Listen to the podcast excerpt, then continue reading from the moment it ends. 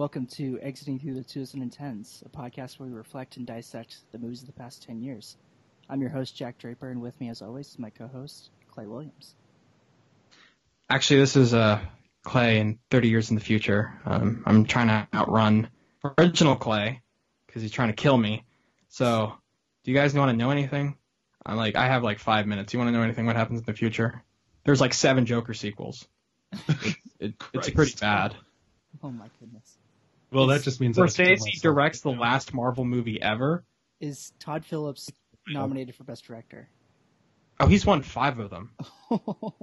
Each one for a Joker film, or does he like throw a Hangover Seven in there at some point? No, we're actually on Hangover 20. Bradley Cooper's basically a head in a jar at Does- this point. Does President Fantastic. Barack Obama admit that he likes Joker? Wait, you Oh, think Barack oh. Obama's going to become president again? what did I say? No, he already no, he he did. He he's already had three he's already served 3 terms. So this is like a Watchmen alternate universe where like people just get elected president and stay there until they die. I'm sorry, Redford it's the, actually it- no, it's the real future. I'm just like, "Oh no, he's back. He's oh, oh, oh, oh. This is Sorry, why you I got rid of him. you got to got check your inner arm and make sure that Yeah. no one's trying to write you a message. God, sorry about that. I mean, oh cool, gold. I like gold. Well, this bit has been brought to you by this week's movie. Um, Wait, wait. So wait, wait. We need to introduce someone, right? I'm sorry, this is too. I'm I'm trying to get rid of the body, so you might as well introduce someone. Yeah. Um, this week is this week's guest is Brian Roan of the film stage, Woo! and, and Stealing Bill's um, bit. Hello. I'll, I'll be Michael, and uh, and yeah, why don't you tell us a little bit about yourself and how your relationship to film and your relationship to Looper. Uh, yeah, so Brian. Roan, host of the Film Stage Show. Um, I also am a movie critic, also for the filmstage.com. I've been doing this for 10 years in some capacity. And, uh, yeah, Looper is a great movie by a director who is one of the directors who I kind of sometimes feel like I own because I am the guy who introduced Rian Johnson to all my friends. Um, I think I saw the trailer for Brick on a DVD of The Constant Gardener that I bought in a grocery store. And Deep cut. yeah, I uh, I remember because I watched the trailer for Brick like more than I watched The Constant Gardener, which is a movie that I enjoy. and I would make people watch The Constant Gardener, and I'd be like, oh, but the most important part of this is we can't skip the trailers because you 100% have to see the trailer for Brick. And then they'd see it and they go, that movie looks awesome. And I'd say, yes, it does. And luckily, I was going to school at the University of Maryland when it came out. And so I was able to drag like four people into DC to go see Brick in a, an indie theater. And uh, from that moment on, my love affair with Rian Johnson was born. I saw him in person when he premiered his uh, follow up, uh, The Brothers Bloom, in the same theater. And then I was like first day, like at the theater for Looper. So yeah, and then uh, I just I watch I watch this movie all the time. It's a great flick. Joseph Gordon-Levitt doing the Lord's work with some cool facial prosthetics. Bruce Willis, just like what, this might be his last good role. I have I my take is that it's his best role. That is also possibly true. I know that he's had like really good ones, but like I am almost afraid to Whoa. click on his IMDb to see what what he's done since this. That's a deep dark hole I don't want to get out of. He was Okay. pretty good in Glass. Yeah, I was gonna say that was gonna be my thing. I think he's actually good in Glass. I think he's Jackson actually really for me good Glass. is the real star and the best Well, performance obviously. out of that one. Wait, wait, wait, wait, wait, wait, wait, wait, wait, wait, wait, wait, wait. Are we like McAvoy's the best performance in both Split and like? Come on. I mean, yeah, I would say, but that doesn't discount that Bruce Willis is doing a good job Oh, in. Glass. I agree. Yeah. I agree. So like, and uh, Moonrise Kingdom apparently, according to IMDb, came out before Looper. But they're both 2012, right? Yes, they are both 2012, so those sync up, and then everything else I'm kind of like, eh, except for like his uncredited cameo in Split and his working Glass. Right. Well, he won an Oscar for that cameo, right? Yeah, the internet just bestowed an Oscar upon him. Right. And then he was he's in Motherless Brooklyn, which is a movie that I have the screener of but have not yet decided to watch. Mm. And I love the book, so that lets you know how excited I am for that movie. Not a lot of people have decided to watch either. No. Um, Clay, what is your relationship with Looper? That's a that's that's a fantastic question. Um, this is definitely the first Rian Johnson movie I watched. I feel like that's for a lot of people because Brick wasn't to, to, uh, terribly well known, even though it was his debut and it was had a lot of buzz. It also isn't that accessible, like online and stuff. I think they're finally buy- getting a Blu-ray for it. So Yeah, yeah, Yeah. I saw that too. Um, Brothers Bloom kind of doesn't exist. I haven't seen it. I I, I want to. I, I I've heard okay things. Um, of course, this was before the last movie, Jedi. yeah. um, this was before the Last Jedi. Um, I just, I, I think I watched it pretty. I think I watched it on a plane a little after it came out, um, and I was just kind of blown away. And this was at the time where I was just kind of watching any action movie that I could get my hands on. It was just like because I wasn't too deep in films at that point. I just wanted to watch like, you know, like like gunfights or whatever. Just like I was that like teenage boy who was just like action, action, action. Um, and I watched it and I'm like, oh, okay, this is actually some depth. Um, this is actually really dope. And I think I was like, and as someone who watched a lot of action, I was a big fan of Bruce Willis. So it just checked all the boxes. And, but I also, but I just loved the premise. I think the premise was the thing that kept me coming back to it. Cause I, I, like, uh, like you, Brian, I showed like all my friends Looper. I, sh- I, I sh- any, um, we had this big hangout, with a whole bunch of friends. We were just playing like Smash Bro- uh, Smash Brothers for like days, and uh, we wanted to watch a movie, and I brought over Looper, and like there was like eight of us in a room, and we all watched it, and I'm pretty sure they loved it. I think two of them are bored by it because they're bored by most movies, but um, but no, it's still an incredible movie with a great premise, and I think a really good script. Yeah. Um, and I've seen it, I would say four or five times. How about you, Jack? I remember seeing or hearing a piece of music from Brick, and I think it's Nathan Johnson who did the Yep. score. Yeah, His And- cousin. his- oh yeah, and um, just remembering it sounded like nothing I'd heard before. I forgot the context where I had heard it, um, but yeah, it just it just led me to Brick, and then when I saw Brick, I was like, wow, I like the music. It's like nothing I've seen before, and um, so yeah, I think this was the next Rian Johnson I, I saw, and it was through a blind buy. Like I just bought it on on Blu-ray without knowing anything about it, except that it was the guy that made Brick. And um, and yeah, and then I saw Brothers Bloom before Last Jedi, which is yeah, that's a very overlooked film that it's very it has a similar similar kind of cleverness that's kind of carried through his filmography. And um, yeah, and then Last Jedi was really great. I was about to say, are we about to like get stuck 30 minutes talking about Last Jedi because one of us is going to say it's bad? It's really great. I'm not Okay, great, good. this is good people. I hesitated because I'm still confused why people don't think it's great. I I'm Don't still confused. know. after Because people are dumb. Like I had a I don't- We're gonna There was talk one about night- Star Wars soon on another episode, and I'm gonna still be confused after I rewatch it.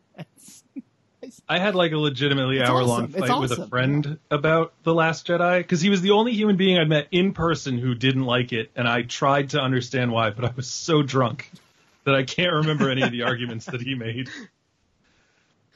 Well, Luke didn't kill like 50 stormtroopers with his green lightsaber, so it was bad. Well, he wasn't even. He's not even like. Like I'm not a Star Wars nerd, and I don't think he is either. I think he had like legitimate, just basic story problems with it. But again, like, because I I remember not saying to myself, I can't just walk away from this guy because he's making arguments that I can counter that are not just dismissive. But again, I was really drunk. And I don't remember most of what we literally. I can't remember a single argument he made. Um, that was back in my drinking days. What was that? Two years ago. I just don't remember the arguments. All I remember were the vodka sodas. Yeah, it was. I I remember. I think by that point I had just adopted the bottle of whiskey mm. Right, yeah. And Yeah. Sign here, initial here. Yeah. There's a point at any given party where I'm just like, I'm not gonna use a glass anymore. Is that cool? Like, is anyone else gonna want the last half of this? Right. We've Or can I moved just past take it? that I'm- period of glass. This is ownership. So It's the ownership Yeah. stage. Yeah. Yeah, I've been I own watching this you. whiskey like Rian Johnson. I've been watching you guys. I'm the only one drinking it, so I'm just gonna take it. Okay, like is that is that cool? I've been All right, great. surveying the land, and I've decided this is mine now. I'm the only. Yeah. Um, All right. Before we move on to well, before we stop talking about the Last Jedi, which we probably should, the, I do want to say the only two criticisms I do have an understanding for is the humor is a little weird, and maybe some and some people think it's kind of forced or off kilter, and maybe doesn't work for the movie. I get that. I disagree. And the one criticism that I do kind of understand is uh, Canto Bight, the casino planet, where No, it- incorrect. I'm I don't hate it because people a lot of people hate it. I'm just not a fan of it. That's like the soul of the movie, though. Like, if without that, the movie has no thesis. It has no I statement love- to make. I loved the message. I just wanted. I, I guess I've just felt like I just was loving the Luke stuff, Luke and Rey stuff, and like I the idea of the Okay. Force. But I, I, again, I don't. I'm not bothered by it. Right. Um, I just but no, that movie's so many, great. So many people have said like that's a completely pointless sequence, and I'm like, that's the craziest goddamn thing I've ever heard. It I doesn't don't- like the, the movie makes has no impact without it. But if you're just the type of person who's just like, I don't think it works as well as the other stuff, I get it. But for me, seeing Justin Theroux with a mustache, you know, blowing on some dice, that's worth every Oh, minute of that. a Clark Oh, Clark. Gable looking Justin Theroux might have Justin Theroux is a handsome think- male. Oh, a gosh. chiseled looking figure. Love the amount of time that he is either shirtless or naked in the leftovers. Oh my god. Yeah, a generous amount of shirtless time in in that show. Yeah. I just wanna share- live share in those- for that show. Yeah, I just want to live on in his chiseled body. Just Pretty much, I wanna, yeah. I want to sleep in his abs. Oh, one of the got great, strong arms. Sorry. one of the great beards as well. Oh yeah, Oh, his God. third season beard. Oh man, A Jesus and he has like that.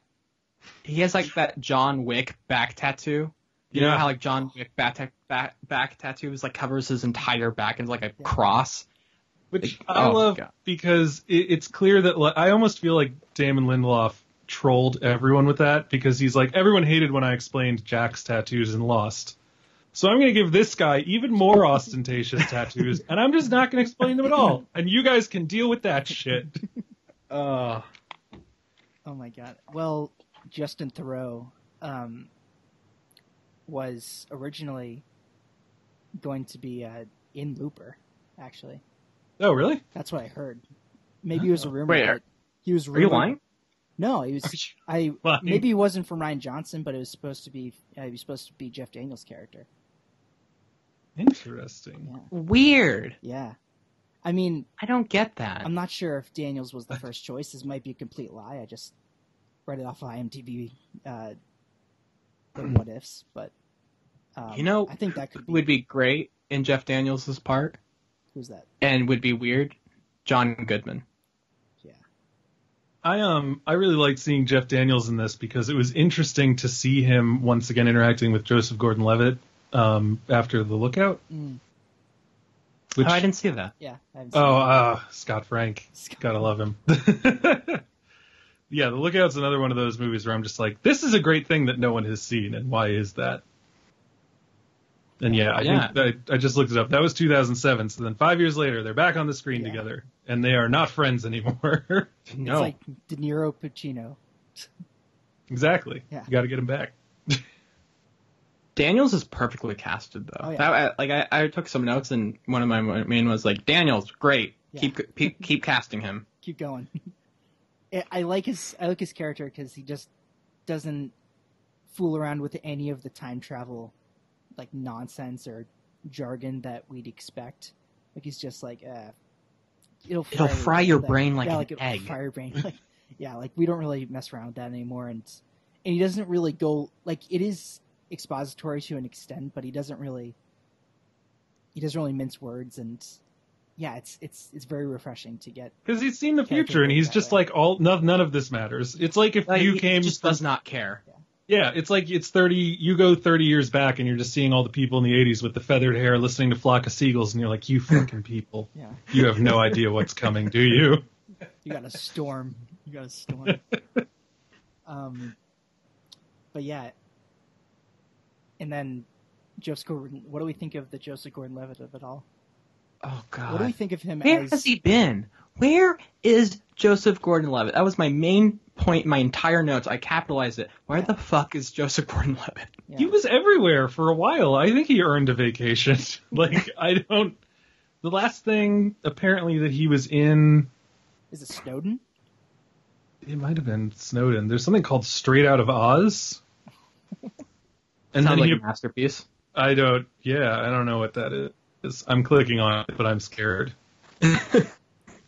Mixing the story of The Wizard of Oz with Todrick Hall's life story and beliefs, the modernized musical remake. I don't know what the hell this is. This seems like one of those weird things that he does because Yeah. he's just that kind of guy. But like, yeah, after Snowden and whatever Straight Out of Oz is, he's on a show called Comrade Detective, which I Everyone's never, favorite show. and it's uh, it's an what- Amazon Yeah, series yeah. apparently. Is that what Channing Tatum? I think. Yes, Jenny he is Slate, also on that. Weird. Jason uh, Jason Mantzoukas, Oh my god! All right, so I might have to watch this. Nick So, Offerman, Jake this Johnson. Sounds, this sounds amazing. Um, and then he's in The Last Jedi as a voice, Hmm. and yeah, he hasn't really been in a in anything. He's got the Trial of the Chicago Seven that's filming. Oh yeah, that's the Orange. Oh, is that Sorkin? Sor- yeah. Yeah, Oh, that's dope. untitled Henry and Rel sci-fi project. Might I Well, that's gonna be great. Might I just add? I still don't know what hit record is. Hit record Joe. Excuse you. Well, no, because Hit Record Joe is his uh his um his Twitter handle, I think. But he Oh. he had like a weird artists collective thing called Hit Record or Hit Record or what you know. It was kind of like yeah. the ambivalence was the point. And I remember that coming a thing while I was in college, and I was like, "Oh, this is cool," but I don't know that it ever produced anything or led to anything. Yeah. It could have been a cult. I do not know.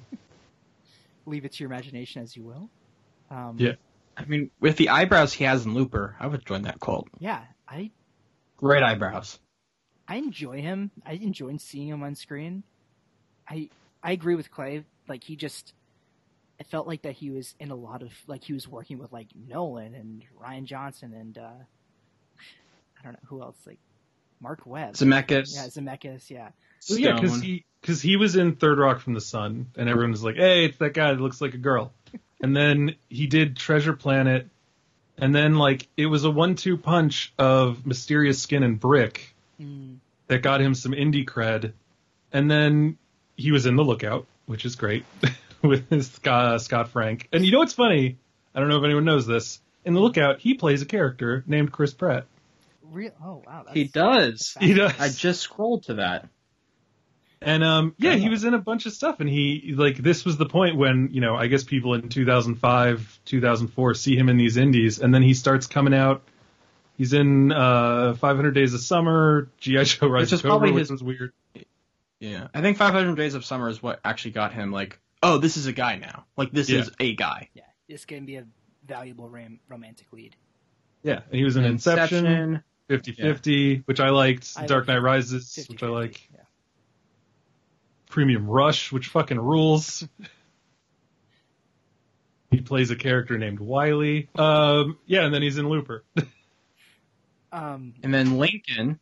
So yeah, he like you said, he's worked with these great directors, and then like I don't know, maybe I know it hasn't been too long, but it just seems like he's like the name of him has been sucked out of every room in America. yeah. Because there was that whole meme about like he'll never be, he'll never get a girlfriend, and then it's like him walking on the beach. Do do we all remember that meme? It was one of the first memes that I remember. I do not. I, I apologize. It's a Okay, weird. that's. It's a weird fascination. It's a weird thing to have to be forgetting a meme. You know what I'm saying? Like, there's so many of like, it's such a new phenomenon, but there's so many of them that you're like, It's what- like a and what's the joke with to identify with each one?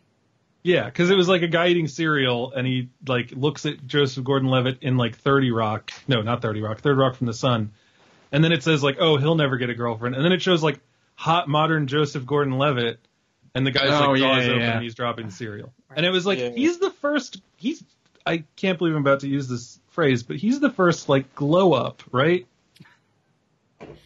Um, Like we just didn't come up with the term fast enough. like Yeah. it- I would an example of that be Chris Pratt in Gar- uh, Oh. and Rec, and then Chris Pratt in Guardians. I, well, I think Zero Dark Thirty is when he started to really glow up. No, because I think like you have to be an awkward, weird-looking kid, and I don't know what Chris Pratt looked as a kid. I know that the first time I ever heard it applied to someone, I think was that loser from, and the character's a loser. I don't know about the actor. The loser from Harry Potter. Oh, Ron Weasley, No, the other loser, like the bigger loser, the Ned. Is it Ned or Neville? the guy who gets frozen because they want to get past him, and then he gets like 500 points, and everyone's like, "Oh, he's the real hero." I, th- I, I think I know who you mean. Ha- wait, Yeah. Jack, you haven't seen any of the Harry Potters, have you? Nothing. I can't. I saw like I the first three and then the last one, which is not the way to watch those movies. No, it is really not. I've seen all of them. That is, I, I, I highly recommend not to do that. But yeah, But yeah, it was it was I think I think Neville Chamber Yeah, No. yeah, yeah, yeah, yeah. No, that's it. He, he's the biggest loser of the entire series. yeah. He's a dork. right. and he looks like a dork, but appa- like but then you see a picture of the actor present Oh, day and you're hot like, now. "Oh, that guy glowed up." That's that's He's why we hot, say yeah. that. But Joseph Gordon-Levitt did that first. I think I, I think I can recount this now. Yeah. And I like Joseph Gordon-Levitt. I think Yeah. he brings, you know, a kind of weird, wounded darkness to a lot of his roles. I think he's perfectly cast in this movie. I like the fact that they do put some work into his face to make him look a little more like Bruce Willis. I think that that montage scene where it shows him like aging and losing his hair and being addicted to heroin or future eye heroin and like all that other stuff really works to like bridge the gap between the two of them. I just, I, I do love that cut of seeing Bruce Willis with that horrible haircut. I, I'm sorry, but it made me laugh when I watched it. I, it's just him, like, because you've just you've seen Bruce Willis be bald for so long, and then he has this like horrible haircut that like he, like his the top of his head is completely bald, but like his, this like long black hair covering his eyes. Yeah. what is this? It's it's real gross. It is exactly the kind of, of hair that a drug addicted yes. Yeah.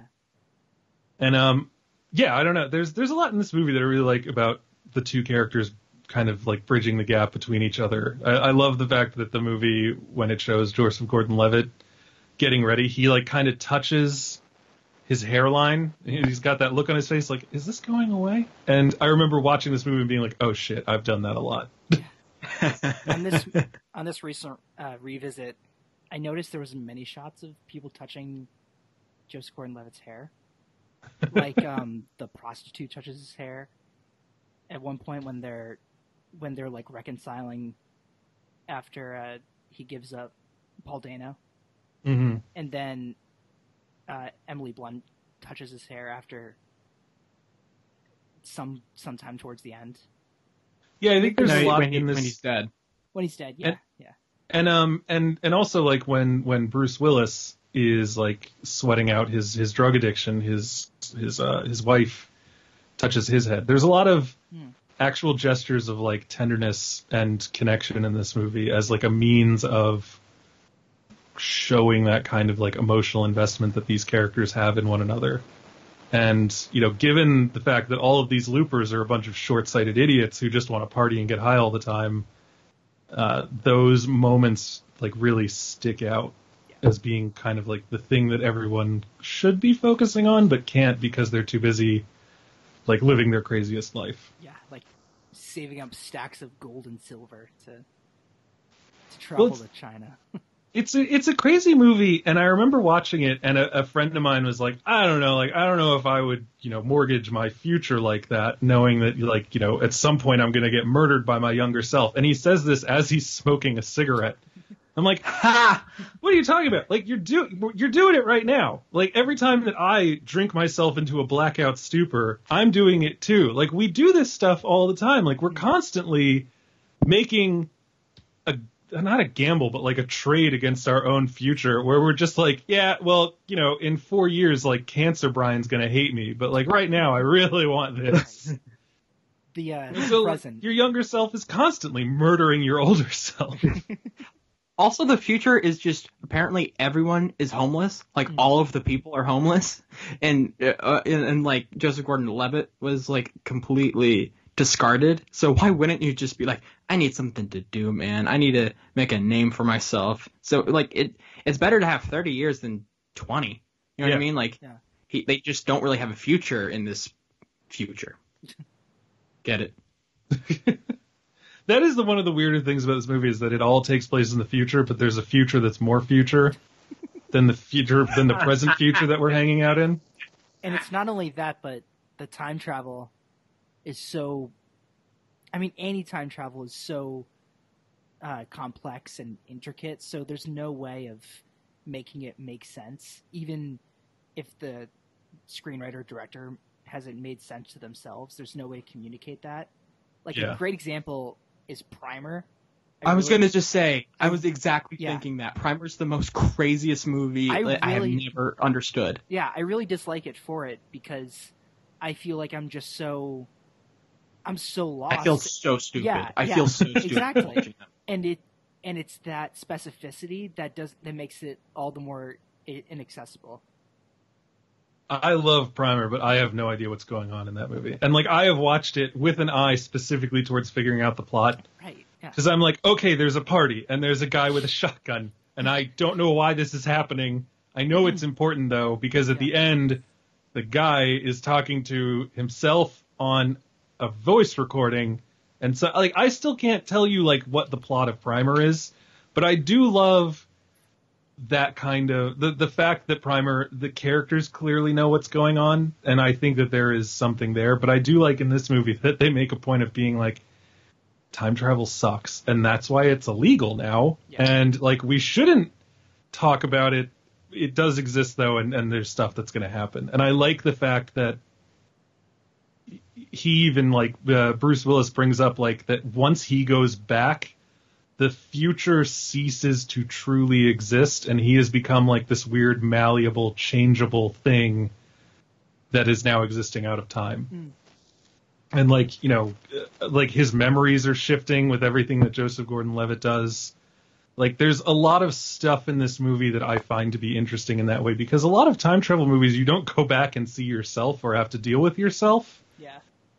You know, like Marty McFly goes back and has to deal with his parents, and then he's got that photograph which changes, which is like kind of weird because like the parts of the people are missing, and it seems to say that like if you go back now, you're not going to have an older brother, but somehow you will still have like an older sister and yourself. It's and, and but in this movie, it's like he explains like it's kind of foggy. When you do something, it becomes a lot more clear Yeah. and he can feel himself forgetting his wife because the potentiality of that happening is is diminishing. Mm. And I think you know as as much as he says like I don't want to sit here with straws and napkins and make a diagram, the the way that he explains it and the way that the movie visualizes it helps a lot with understanding what the hell's going on. Yeah, definitely. I you know, like you said, a lot of these time travel movies don't really deal with you going back to yourself and like facing yourself um, directly because it. Do, I mean, that does happen when you see your past self a lot. But the thing is, usually, if that happens, then the story becomes, oh no, this is a paradox in time. The universe is going to crumble around us. Or I can't tell them that I'm their future selves, or I'm going to have to disguise myself and they'll never know. This movie is just like they deal deal with each other. The world doesn't explode. They just talk to each other. They fight each other, and that's it. It's not like this run around uh, story of they can't really address it. They're uh, that they're the same person and they can't really interact that much. No, it's just they can they keep it pretty simple, which is the best way to do this movie, especially if you don't have like if you're not if you don't have like a ton of time to just devout uh, devote to um, uh, explaining everything. I feel like if time travel is brought up in a movie, I need Doc Brown at a chalkboard. Apologizing that it's not to scale. right. yeah, exactly. And I need to like make a make a line and make a dash below that line and be like, this is an alternate timeline of where. I mean, I know Looper isn't an alternate timeline in the mm-hmm. classical sense, but it's it's just like someone explaining it. It's it's kind of like uh, cheesy in a way. Like it's it's not the most sexy way to do that, but uh, it's it kind of makes you feel at home. Well, rewatching this movie, which it was weird, and it was lucky that I, I got invited onto this because I rewatched this movie because we watched for my podcast, the Film Stage Show, this crazy ass Netflix movie called In the Shadow of the Moon. Which, oh, uh, I've heard about that. Is that yeah, with Michael C. Hall? Yeah, and it's fucking nuts. Um, I didn't even ask if I could curse on this podcast. Um, you can. But curse. yeah, the, for In anyone, the Shadow of the Moon. For anyone doing a podcast uh, bingo, it's like.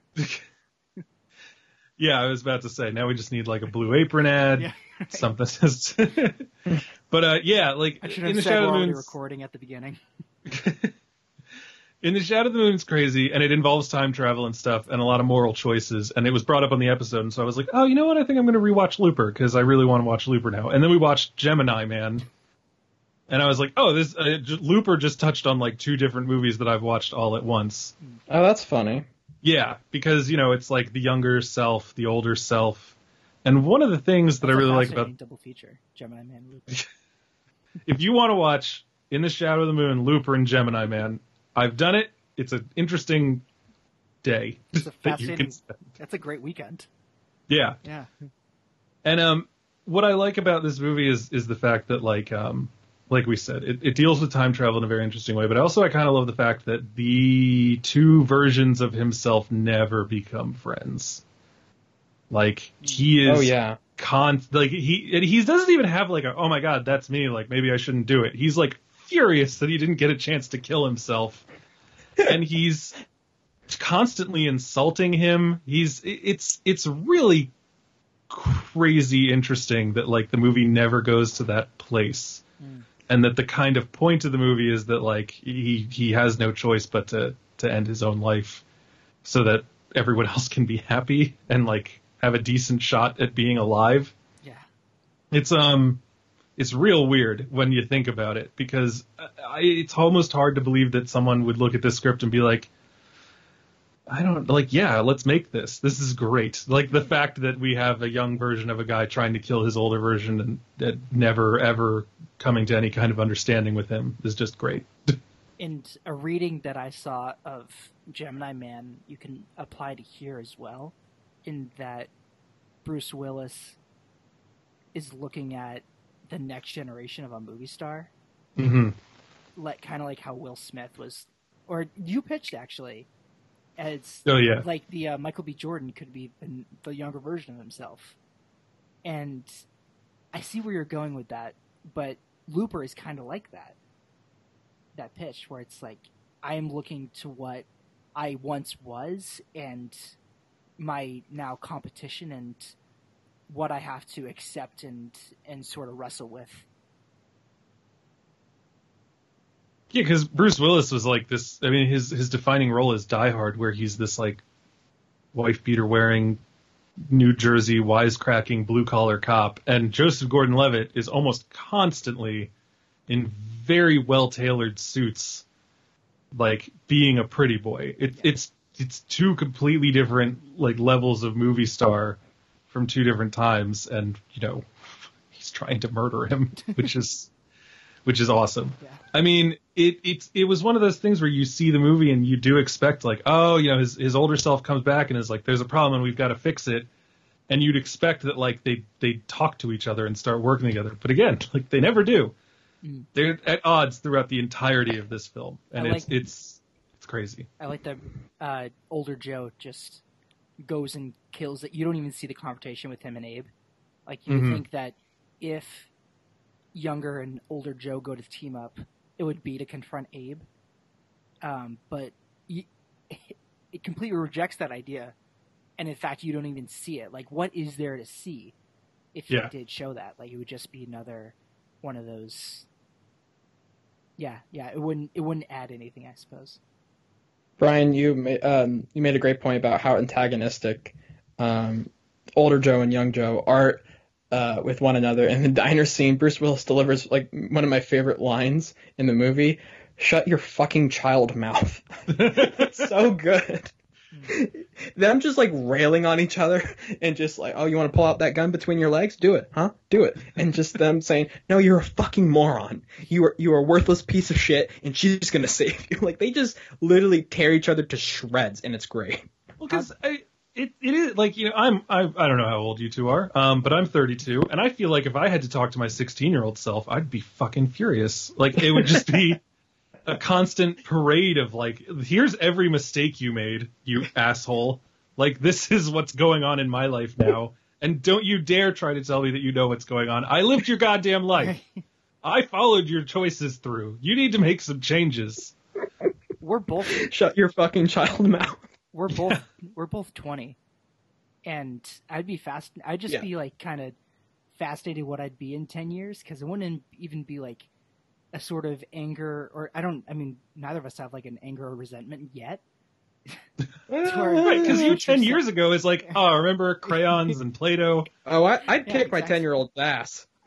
I I would go back in time and kick his ass. Dude was a loser. I think I think actually sixteen year old me might have been fine. I think like I'd really have a beef with like tw- I don't know eighteen to twenty eight year old me that was my real dark period where it's just like days? you just can't.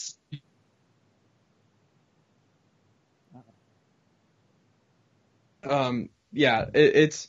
I you know, um. I'm I'm starting a distillery, so clearly my drinking days are not behind me. But there is there was a, a period of irresponsibility. Um. Uh. uh. What were you gonna say, Jack? Yeah. How do we feel? Uh, Gordon Levitt did playing a younger Bruce Willis, just acting out his um his like mannerisms and and such. Well, I think it's the the core question between like okay, the connection between the performances between Willis and Levitt is who's acting off who. Is Willis trying to emulate Levitt or is Levitt trying to emulate Willis? Because that's the thing is it's or are they trying to like completely like have full cooperation with one another? I don't know. I've heard willis isn't the greatest person to work with so maybe it wasn't that collaborative. Maybe uh, levitt just had to figure out what uh, willis was doing and completely go from there. Or but I, am not sure. Um, i think they both do it like a pretty good job. I kind of I, I believe it so to speak. I mean the big hurdle of the movie is you have to forget that's Bruce Willis. I think that's like if like when they're sitting at a diner, you're like, yeah, that's right. No, no, this, that's Bruce Willis. Yeah, that's that's Bruce Willis. Um, but it doesn't take me out of it. It's just one of the, maybe the things you have to kind of get used to because Bruce Willis is such a. At that point, he was kind of a. I mean, he's officially a parody of himself, but he was becoming a parody of himself at that point. Mm-hmm. In this movie, he's actually trying, but you can still see of like, well, that's a Bruce Willis thing to do that's very a Bruce Willis thing to do. Like him shooting that submachine gun in the hallway and just like going nuts is like, okay, yeah, that's Bruce Willis. Hi, Bruce Willis. I um, I I so yeah, Bruce Willis is apparently a nightmare to work with if you're not like a good director who can rein him in. Mm. Um, I heard on another podcast that like he apparently will like test a director on the first day, and if he doesn't think the director knows what they're doing, he just won't try. Um, I think that this movie and his his acting within it is a testament to the fact that he clearly knew that Rian Johnson knew what he was doing, mm. and he had some level of respect for him. Yeah.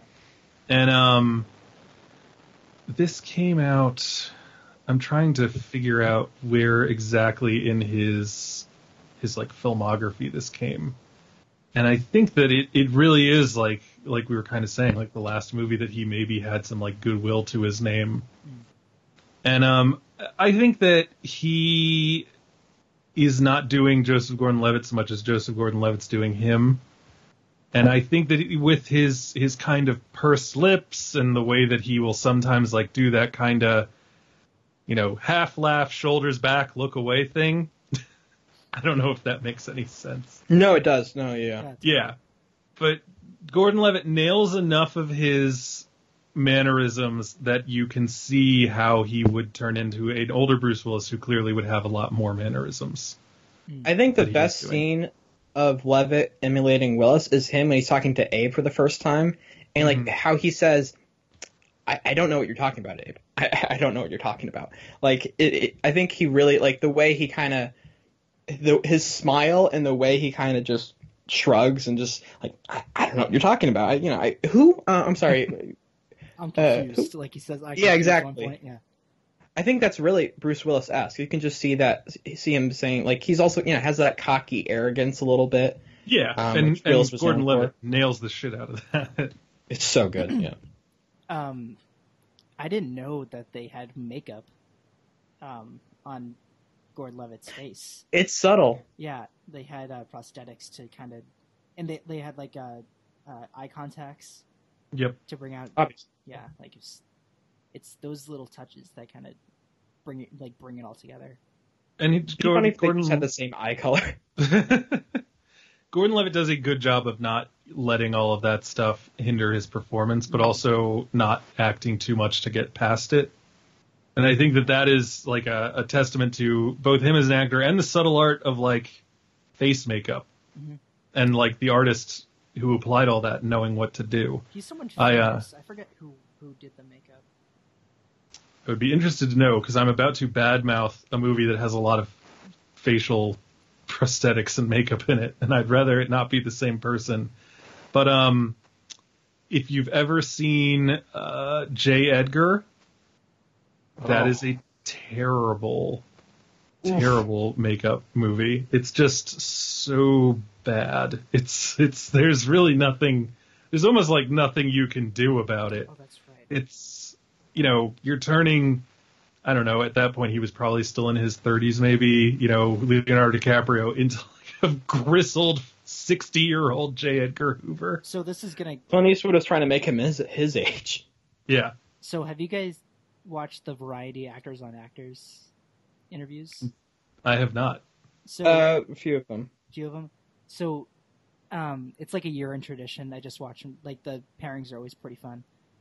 And Charlize Theron and Adam Driver were were talking in one episode, and uh, uh, Charlize was promoting Bombshell, and she was talking about Kazu Hiro. Oh, and he is the same gentleman who did makeup on this movie, as well Oh, as damn! Mindhunter, Darkest Hour, Place Beyond the Pines, Killing Them Softly, Wow. uh, Curious Case Benjamin Button, Tropic Thunder, uh, Transformers. Um, But the most talked about thing for Bombshell is- I mean, the most talked about thing for Bombshell is how close Charlize Theron looks like to, looks like Mel- Megyn Kelly. Mm. like the makeup is one of the biggest things that is talked about, whether it be like John Lithgow as um um fuck I forget his name asshole from Fox News. Um, ailes Ailes, yes, Roger Ailes. Um, but also just like people like I couldn't tell you how many people after seeing that trailer Bombshell were like, "Oh my god, she looks exactly like Megyn Kelly." and apparently in that interview, she was like, "This guy's always threatening to retire. He's like Hayao Miyazaki of makeup." Too old for this shit. and so whenever you catch him working on another another project, like she caught him on uh, the second season of Mindhunter, because she's Mhm. also a producer on that apparently. Yeah, she It's is. Wild. Yeah. and, It's weird. and yeah, so when she caught him on that, it, he's like unretired for the sixth time. um, but yeah, excellent work on this. I, I, I agree. Yeah. Um, yeah looking at this guy's credits it's he's he's done a lot and like i don't think some of these movies are great but like his work within them is i think undeniable like you know he's prosthetic makeup supervisor for norbit and like norbit's not a good movie but i don't think you can blame that on the prosthetic makeup No. like that thing that stuff works Yeah. he's always getting 110%, even though the rest of the crew may not be. Yeah. Um, what do we think? and of- this is this is this is one of those arts of cinema that i'm worried is going to go away Oh yeah. Um, so that's just me being sad about that because like this like this is some this is some real great work. Like looking at Charlize Theron in the Bombshell trailer and I mean, Mindhunter, they, I, he, he must have had a hand in a lot of like the making the serial killers look like the actual serial killers. Oh yeah, Manson. Son of Yeah, Sam, like- I remember, was uncanny.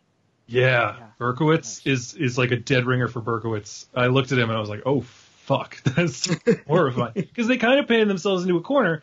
Because the first season they showed an actual picture of Berkowitz, and Fincher just strikes me as the kind of guy where he's like, well, we can't just not address it if we make a guy not look like Berkowitz. So bring in the prosthetic makeup designer. And Fincher's like, yeah, we can't not have this like 110% like Berkowitz. Yeah.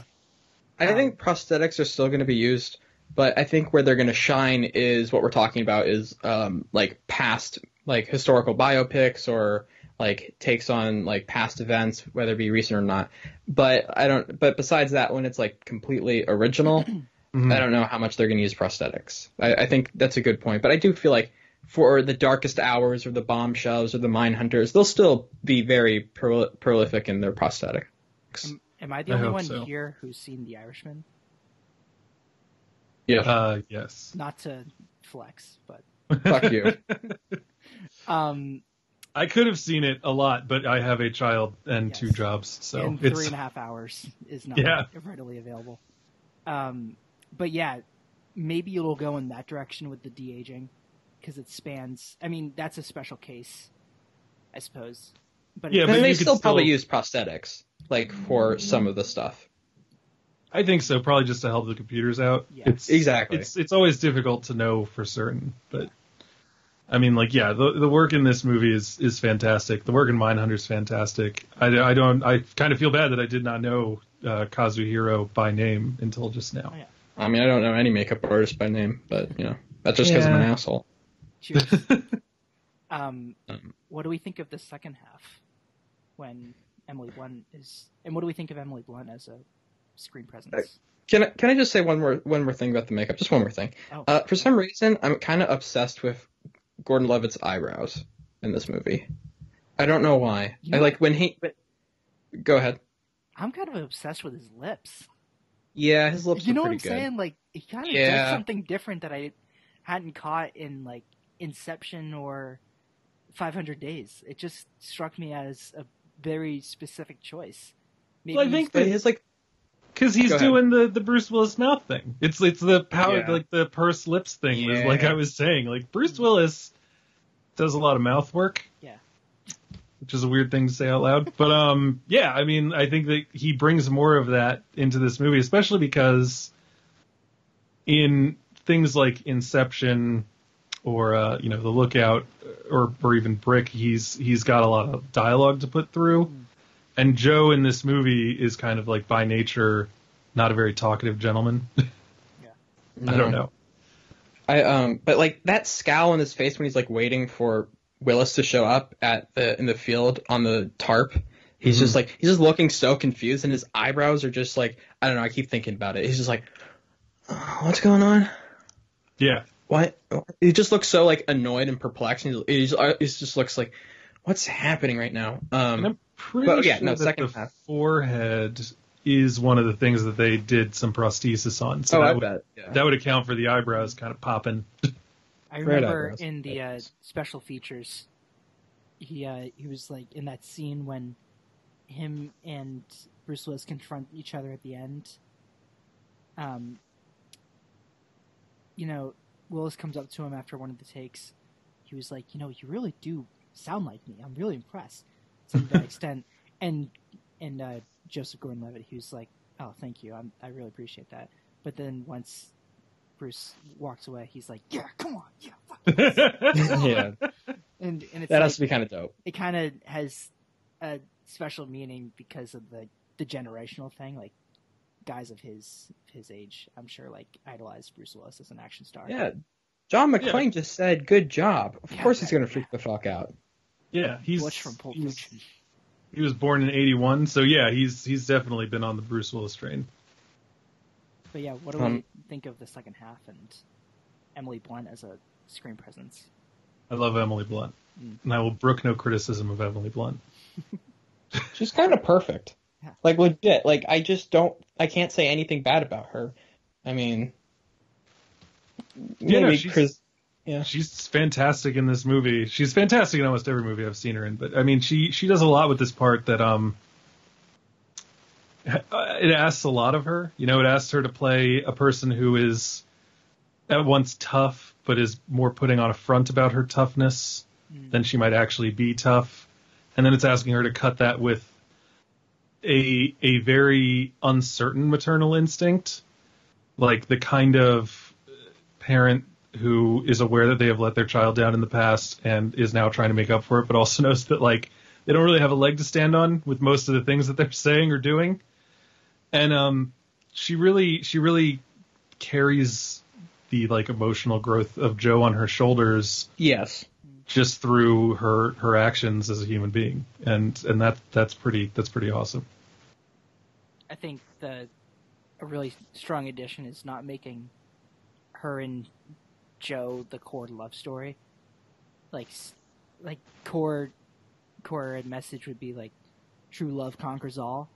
But Yeah. that's Right. not what God this. blow. Yeah, yeah, like that's that's like a Wachowski message. that's, Yeah. that's like what you get in in like um Jupiter Ascending. I've loved dogs. I've always loved dogs. No, like yeah, it's kind of I kind of love the fact that it's like these are just two very lonely people trying to survive in a in a world that doesn't really know what to do with isolation. yeah, and he he bonds with her kid, and she doesn't seem to have any romantic feelings for him, but she still sees that little frog light, and she's like, I could do I could deal with getting laid right now. So Yeah, I, I'm gonna do that. I could I, could use a bang. Yeah. it's it's kind of interesting because in a lot of movies women aren't given that kind of sexual agency or mm-hmm. No, desire yeah. in that way. And this movie plays that and it's kind of a laugh but then they actually have sex and then they're sitting and talking and it, it's more exposition mm.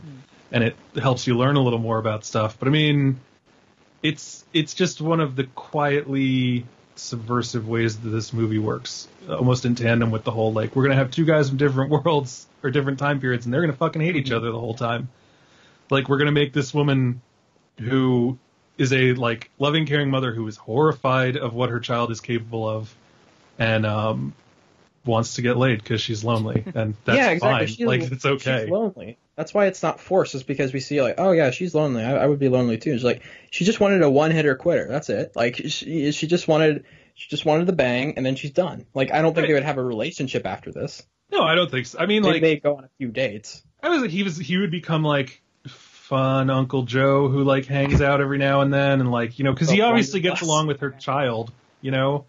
So like I could see them having that. It's has it's, neither of you watched this ABC show that just started called Stumptown do you? I've heard of it. got- For some reason, it's I've got- heard of it. it's got Jake Johnson and Cobie Smulders in it. And oh, their their relationship is that they had like a one night stand like four years ago or something and like now they're just best friends and one of the reasons for that is that he's really good with her brother who has a um like a, a disability. Hmm and so that's kind of what I would see Joe being here with with Emily Blunt's character. Is like yeah we had sex at one time but like in a perfect world we wouldn't have needed to. Right. and um you're still around because my kid who is capable of ripping a human being apart at the atomic level really seems to like you. It would be a much more like heightened Stumptown. Yeah exactly. It's like um oh what's that Four Lions kind um this is the it's kind of a strange example but it's like it's like uh Riz Ahmed and his wife are help in this one scene. It's like a satire about terrorists. Yeah. Um they're oh helping- yeah, I've never, I haven't seen that. I, I thought you were talking about the Dave Patel movie. I'm like, what? um oh the Dev Patel movie is just isn't it just called Lion? Oh it is Yeah, it's just Lion, called- yes. Yeah. Um but yeah him and his wife are helping their kid with homework but like it's it's kind of set up in a way where it's like a scene from a sitcom because like he's a terrorist but he's just like oh is that the scene?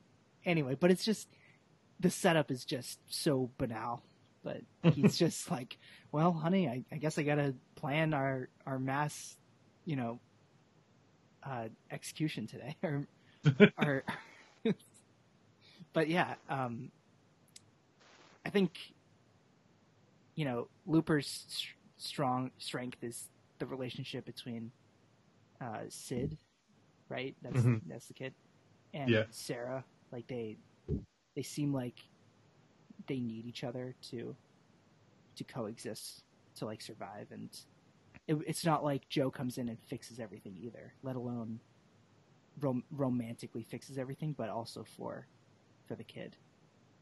Yeah, no, I mean the the people in this movie who succeed and who are kind of rewarded for everything are Sid and Sarah. Mm-hmm. And and Joe's purpose is basically just to get out of their way.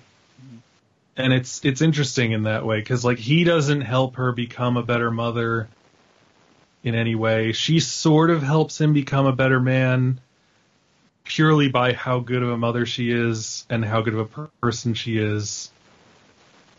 And um, it's it's it's the the uh, what's the word I'm looking for? The parallels between Sarah and Joe and and um, old Joe and his wife are there because it's again a, a woman taking the time to help nurse you through your withdrawal and like offering you a glimpse at some other thing that you didn't think was possible. And for old Joe, it's a woman who's going to take care of him. And for young Joe, it's a woman who is just willing to take care of her son, even though her son is like actively pushing her away and like calls her Sarah. Well, that's a great point because like it's literally like that's pretty explicit in the film where like um uh, old Joe is like trying trying to sleep in a sewer or something, and um young Joe just like collapsed, and Emily Blunt's trying to wake uh, wake him up, and old Joe remembers that getting slapped in the face and seeing Emily Blunt, and he keeps trying to re- he keeps trying to remember his wife.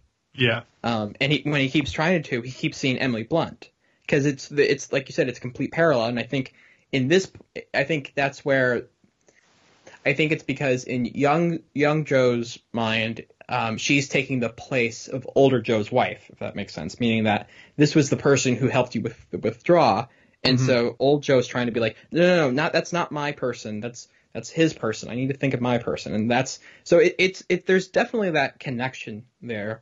Um, I think the main point of the movie, honestly, and I think it might be obvious, but it's the cycle of violence. That's why this movie is this movie is that's the that's the point is the cycle of violence, and this entire movie is about cycles and time, and we see a lot of shots of clocks, and especially like you know um, pocket pocket watches, Mhm. um, and it's just he and um, I forget where he says this, but it goes around and around and around. Um, everything goes around and around and around. It's a cycle. It's the visions of possibilities. It's the cycle of violence, um, trauma, and putting a gun in your hand, um, taking what's yours, or, um, and it's just, and the idea, uh, and uh, when Levitt kills himself is the, and he says it even like in the dial in his dialogue beforehand is, um, this is to end the cycle. I mean, I don't. That's Yeah. not exactly what he says, but he wants it to stop going around and around. Um, and it, that's like the core of this movie, and that's why I think the premise I think comes from the idea of cycle of violence. I don't think he just had this premise of like, um, I think well he maybe thought of this. This movie without the cycle of violence commentary is a bad '80s movie. Yeah, it It, would comes back like in time. Bruce a- Willis is there. Hitman from the future has to fight a hitman from the other future that's Exactly. more future, and it's him. And oh my god, Yeah, yeah. But this movie has a lot more on its mind because uh, I looked at the IMDb quotes page and I was like, I'll give a half attempt to find this, and luckily it's the first quote there, where it's um the whole. Then I saw it. I saw a mom who would die for his son, a man who would kill for his wife, a boy angry and alone laid out in front of him the bad path, which is a thing that uh, Abe had said to him and he said, I saw it, and the path was a circle round and round, so I changed it. And then that's when he shoots himself. And it is that idea of like, he, he, there, there's the bad path. And Abe said, like, oh, I saw your bad path, so I changed it. Put a gun in your hand, put you to work. And it's like, but that's Exactly, yeah. Helpful. That's just redirecting all the badness somewhere else. And so he sees that the best way to help this kid and to actually end that circle is to kill himself. You know, he because he knows that despite what a monster Bruce Willis is, because let us not forget that he straight up murders a child in this movie. Hmm. He's doing it for what he deems to be a good reason to try to save the woman who saved him. And the best way to do that is again if he, he doesn't exist and that woman's not in harm's way. And so he saved he saved everyone. it shows it shows growth uh, with Joe because he's very he's a pretty selfish guy. And Yeah. like, and like you're saying, he's not talkative. Like we don't we get more out of him through his actions than through his words. Um, and for once throughout the movie, he does something to protect others and not just himself. Yeah. Yeah, Not just he's his got that pleasures. George Bailey thing where he's kind of like, "Ah, I'm going to get out of this old town one day, and I don't care what happens to any of you. Only in in uh, It's a Wonderful Life, he sees the world without him, and in this in this movie, he sees the way the world is going to become with him, Yeah. yeah. and it's it's oh a it's gosh, a hard, Sarah. the money's Sarah, not here. It's I- Bill's house, Tom's house. Um, Sarah, Sid just tore a guy to shred, shreds, Sarah. Are we recasting uh, uh, Jimmy Stewart, Jimmy Stewart? in a Rian Johnson joint? Here's I my think that- blunderbuss, Kid Blue. I'm gonna blow you away. I mean, I think that if Jimmy we're- Stewart would have excelled in a in a Rian Johnson movie. If we're bringing back Jimmy Dean, I mean uh, James Dean, Jimmy Dean. Jimmy God. Dean, the sausage guy. Let's bring him back too. It's Dean versus Dean. While we're at it, right? Like we might John as well. of Deanie. On my podcast, we have this thing where we sometimes are overly familiar when addressing certain artists. So, like Denis Villeneuve, I call Denny V. Oh, I yeah, I- we I call him Denny V. Yeah, and like I don't know Terrence Malick, I just constantly refer to as Terry. So, but you Oh, can't do that with you can't That's do that with James Dean because then you just end up saying a whole other human being. Brian, what are your thoughts as Looper as a Tony Scott movie? Uh, so I love Tony Is that Scott. an idea? I don't know. I mean, like, I almost, I, it's always a fun thing to wonder, like, what would a different director have done with the same thing? I think Tony Scott almost kind of made his Looper with, um, Deja Vu. It's just, it's just a shorter, smaller loop. It would have been funny if you said unstoppable. Now, Totally, Unstoppable like, is his Looper. Unstoppable. There's, there's never been a movie like Unstoppable. Um, Well, nonstop.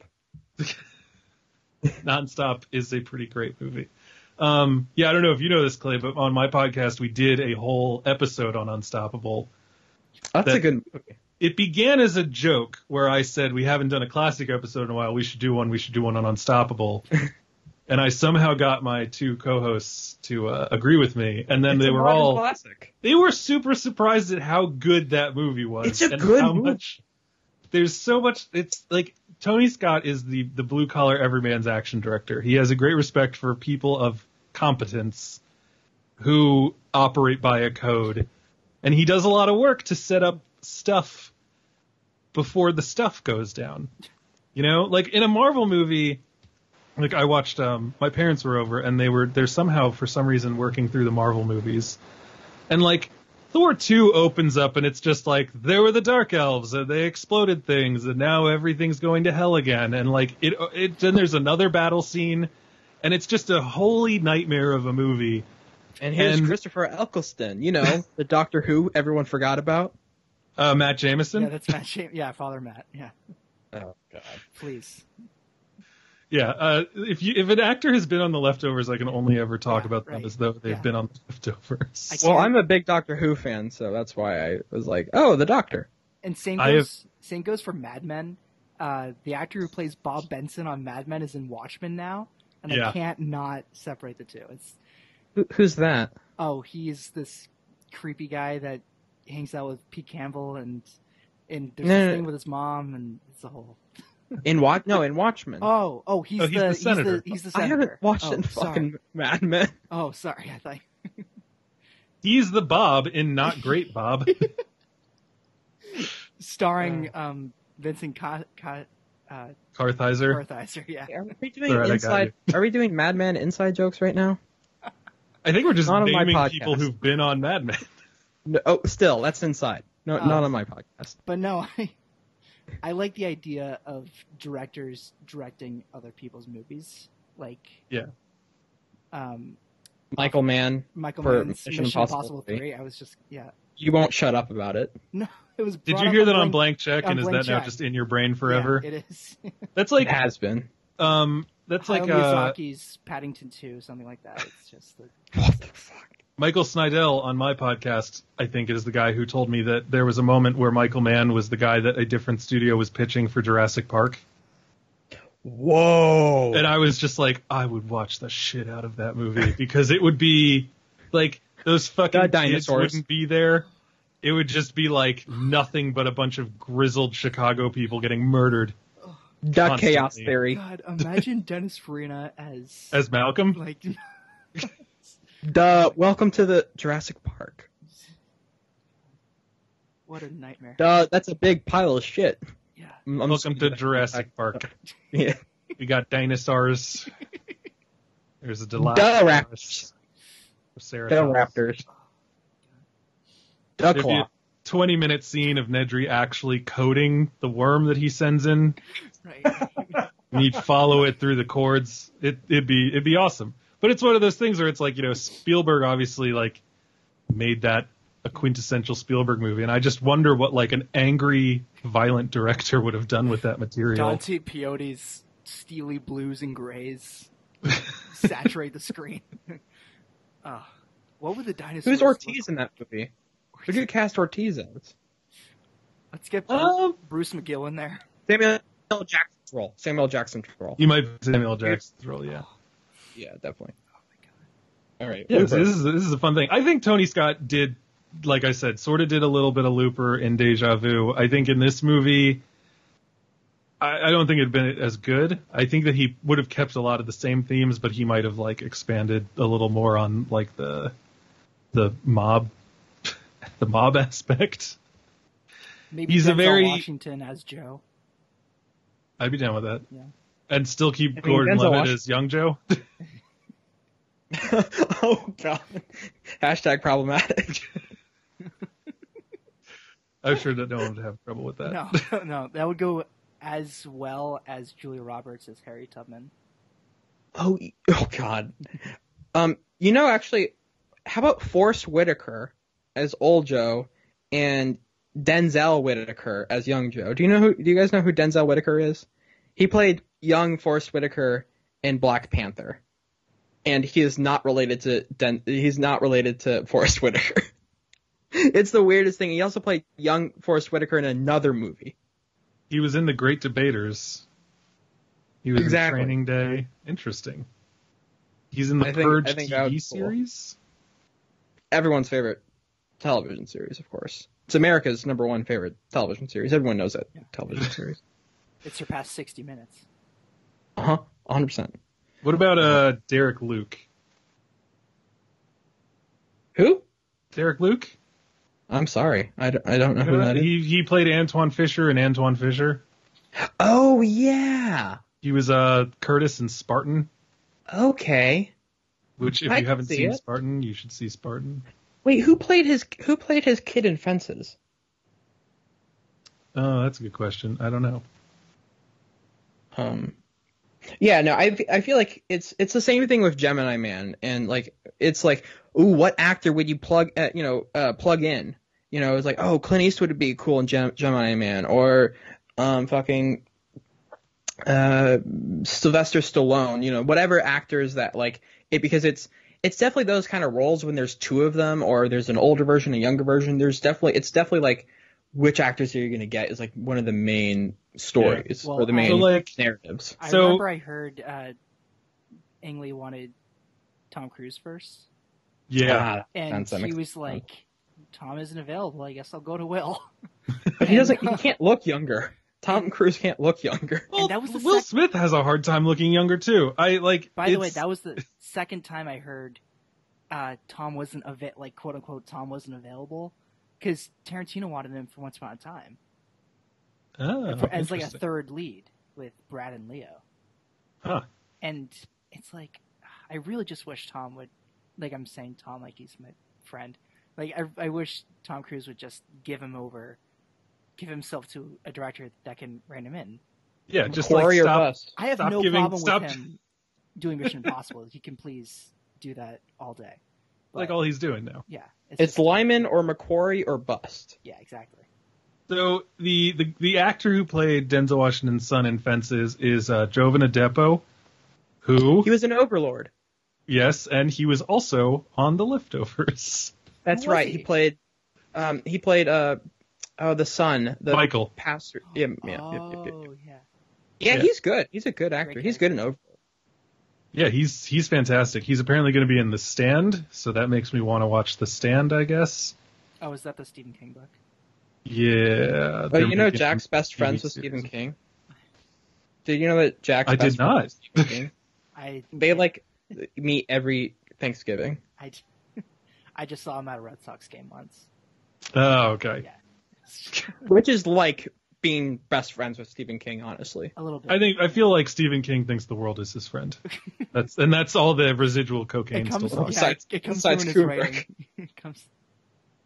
I um also he he's in uh apparently the second season of Jack Ryan on Amazon Prime Video. Which I hear is hashtag problematic. I mean, that whole show is kind of, I don't know. I mean, it's Tom Clancy, so it's gonna walk the line of like, Yeah, exactly, is this exactly. jingoism? Does this like valorize our intelligence? But like the first season, I thought struck an okay balance. Do we think John Krasinski is Mom, I'm on my podcast. is legitimate is legitimized as as well as uh, as becoming a director that we can take seriously? So apparently, John Krasinski's in the problematic loop right now because he said that we should like be thankful for the CIA, and a lot of people are not on board with that. I um yeah, that's that's what that's what I was referring. Wait, did did I did I say that previous thing on mic? the thing about uh, I, you said Jack Ryan was problematic, Okay, never mind. which is I- I- possibly true, and also John Krasinski himself has now possibly become problematic, though again only for valorizing our national intelligence services. It's Which, not like you he know- said or did anything, right? He he like No. said we should be thankful for the CIA, which like I mean I'm sure that they have stopped bad things from happening to us. They've also done terrible things to other people. Yeah, So that's fucking the- shady hell. The devil's bargain that you strike by having an international intelligence service. Am I wrong, Um, or did Chris Pratt do something similar? Chris Pratt, I think people just dislike because he he is like similar. Like any any actor who has what could be deemed a conservative bent people just get a little weirded out by. Right, and i say that as a conservative. Because you don't know the extent of how. right because it starts with like oh we should support the troops and like that's kind of like the okay thing to say and then you say like the cia is pretty good and it's like oh no like what's the next thing that he says because then people are just like you know is he against I don't know what like gay marriage like is that the part Well- that he's hiding like anything Right. that makes that reminds people of a thing that their father would say usually they're like uh oh Well, also Pratt. I mean, uh, we don't have to get into this, but Pratt has like tied to an organization who's that's kind of pretty uh, his church is a is a is a typical you know evangelical Christian church I think. So like they have a, a feelings about gay people. Yeah.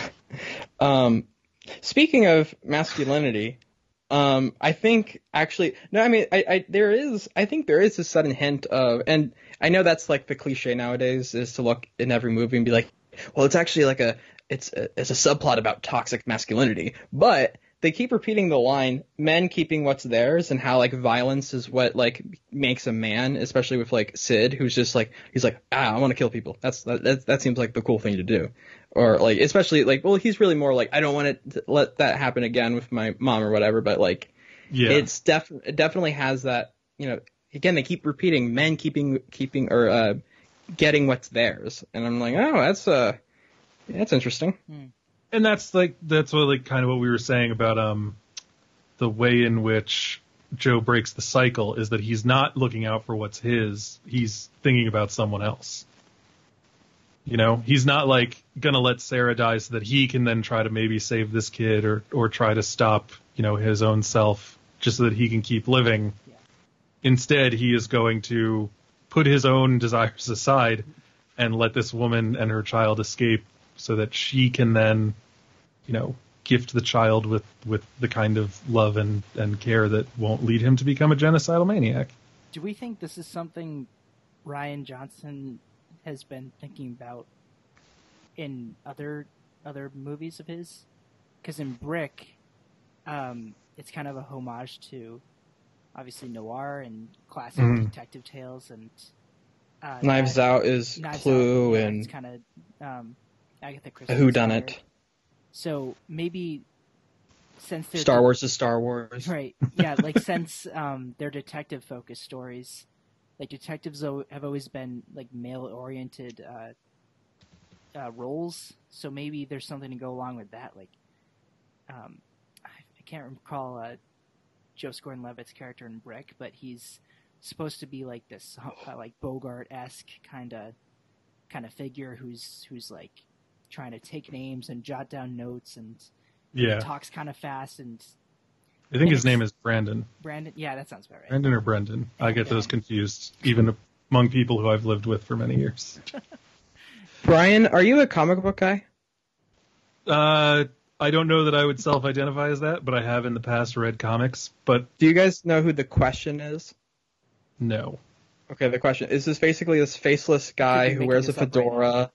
no, no, no, who wears a fedora. Uh, Rorschach is uh is a parrot, a semi parody. Rorschach Yeah. from Watchmen is a semi parody on the question. He basically has a face mask, and he's this hard boiled uh, private private detective slash conspiracy theorist who just kind of who's in this trench coat. Literally, he has no face. And he has a fedora and walks around doing shit. I would love Rian Johnson to direct a question movie. All right, that's my fanboy thing. You- you move. Uh, this has been So Clay's I- fanboy corner.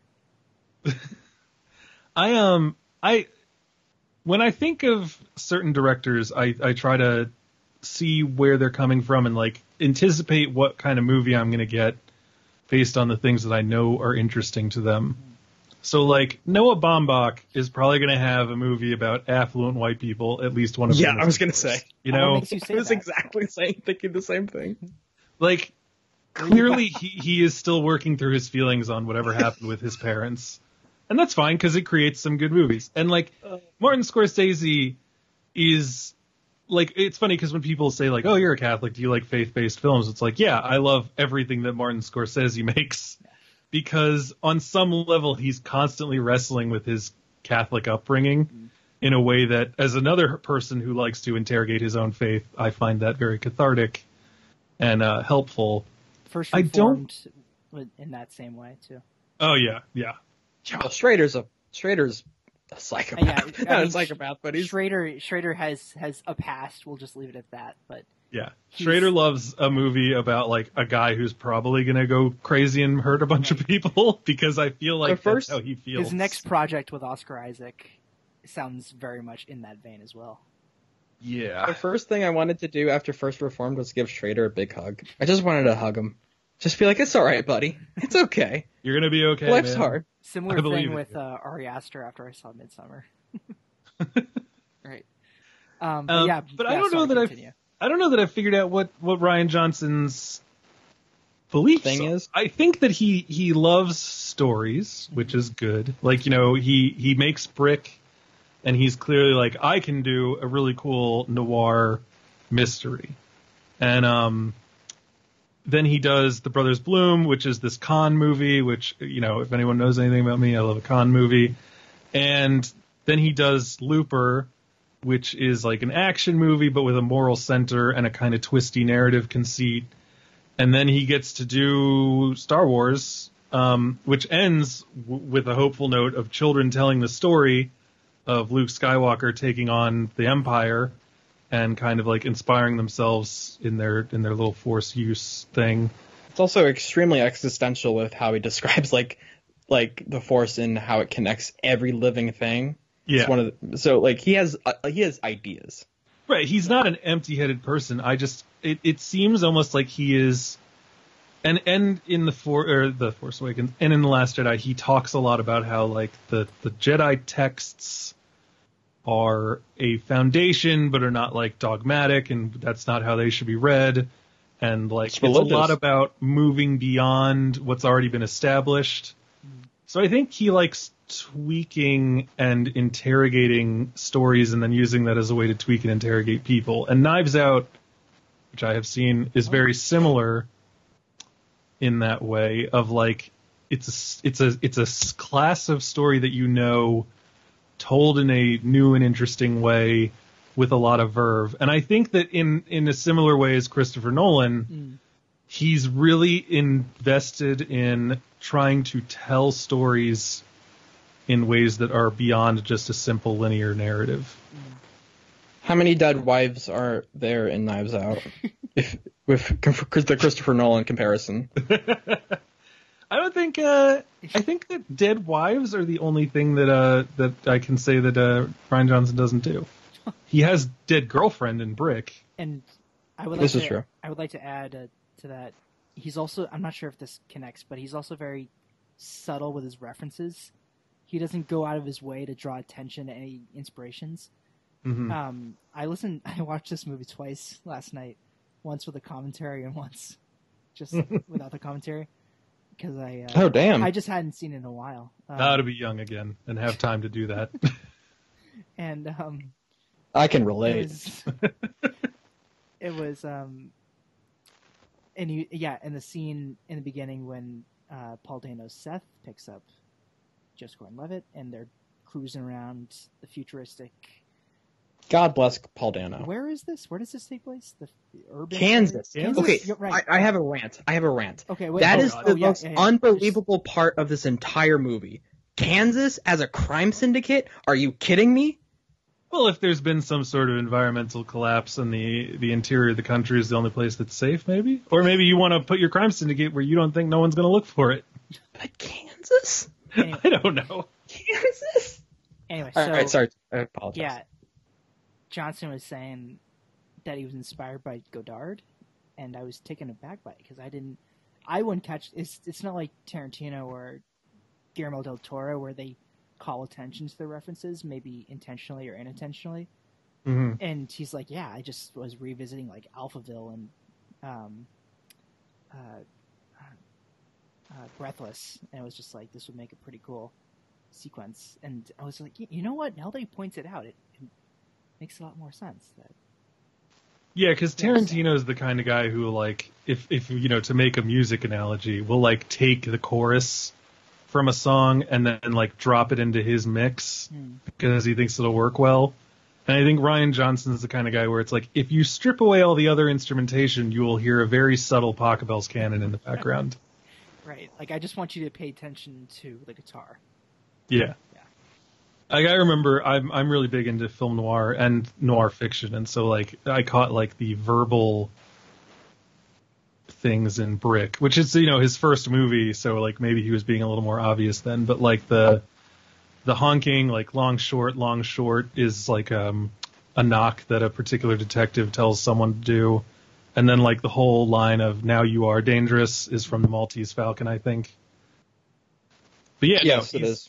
He's he's great for being the kind of guy who can meld that a little better. I mean, like you know, he did the Last Jedi, and that was like a Kurosawa film yeah at some point. yeah And, Especially um, the, the last um uh battle with or i don't know if i want Oh yeah, on Crait. yeah uh, the last battle when luke shows up or Yeah, Everyone's favorite salt shit. planet.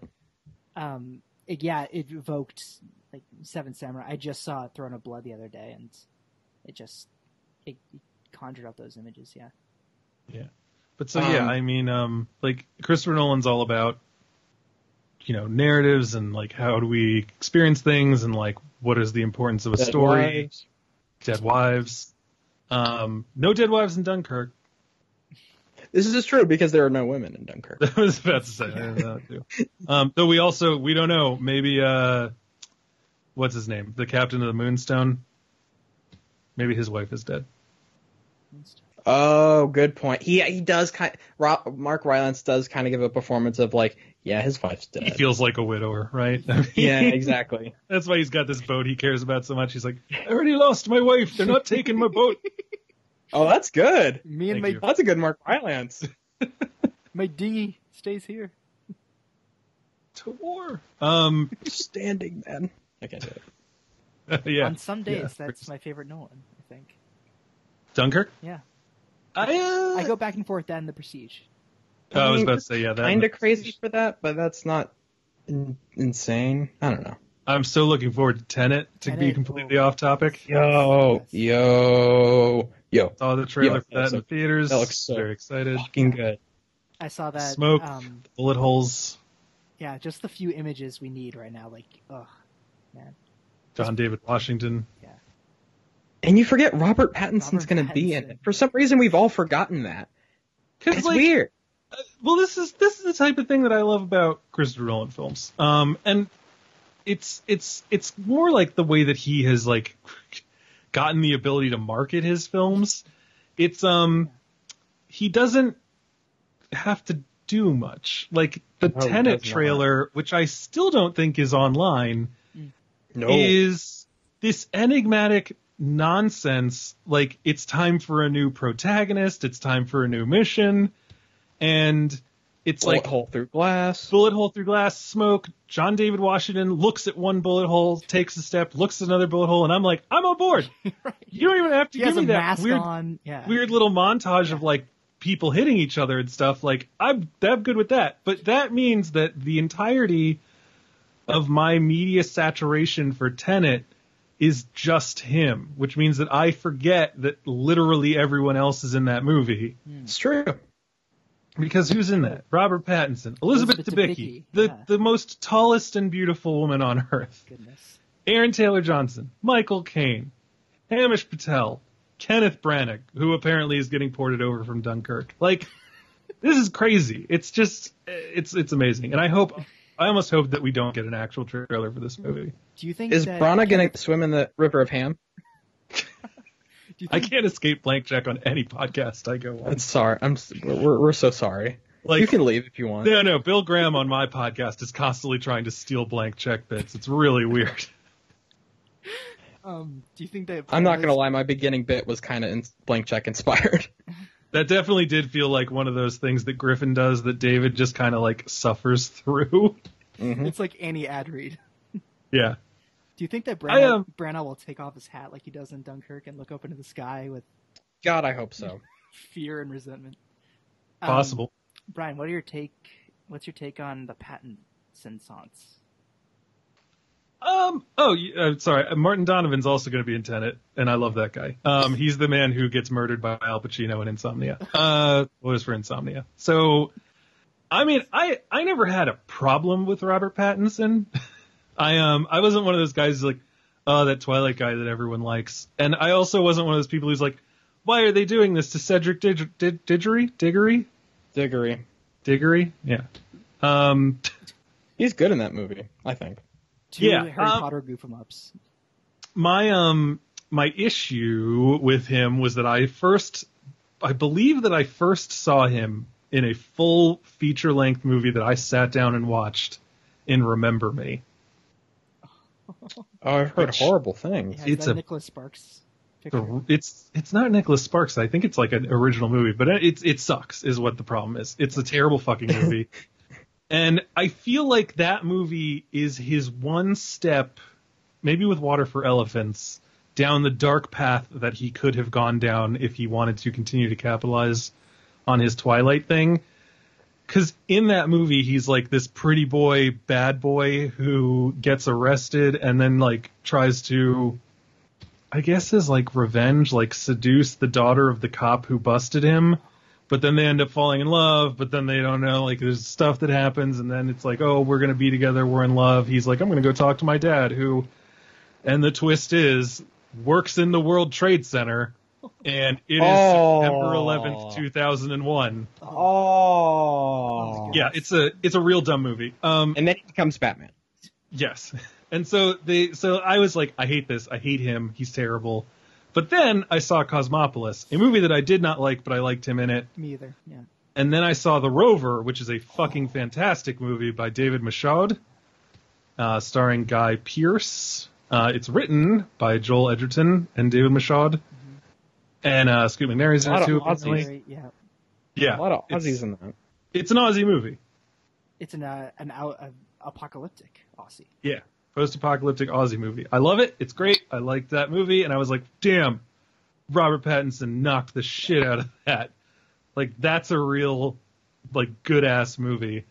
And then at that point, I was like, I'm in. I'm on board for this guy. I think that he is a good actor who can do interesting things. And then he does Childhood of a Leader, The Lost City of Z, and Good Time, and I'm just on his side forever now. Totally. We're gonna be And talking. Lighthouse and High Life. Yeah. Oh. Yeah, Gosh. I hated High Life, but again, I thought he was good in it. Yeah. Ooh, me and Jack disagree with you hard. But About High Life, High Life. that's love fine. it.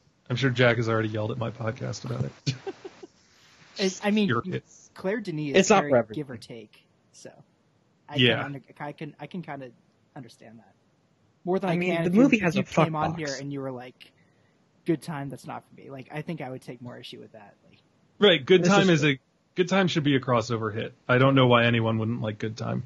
I think But Good does Good Time was the reason why box? they're now going to be uh, giving Uncut Gems a more wider uh, release. Yes. But- I'm sorry, but you guys are ignoring my question. Do any of these movies have a fuck box? I don't think so. High Life has a fuck box, and That every movie true. have a fuck box. And the lighthouse, you know, kind of tells us that yeah, you, you know, if you're going to be isolated, you should have a fuck box because it might stop Always. things from happening. Always.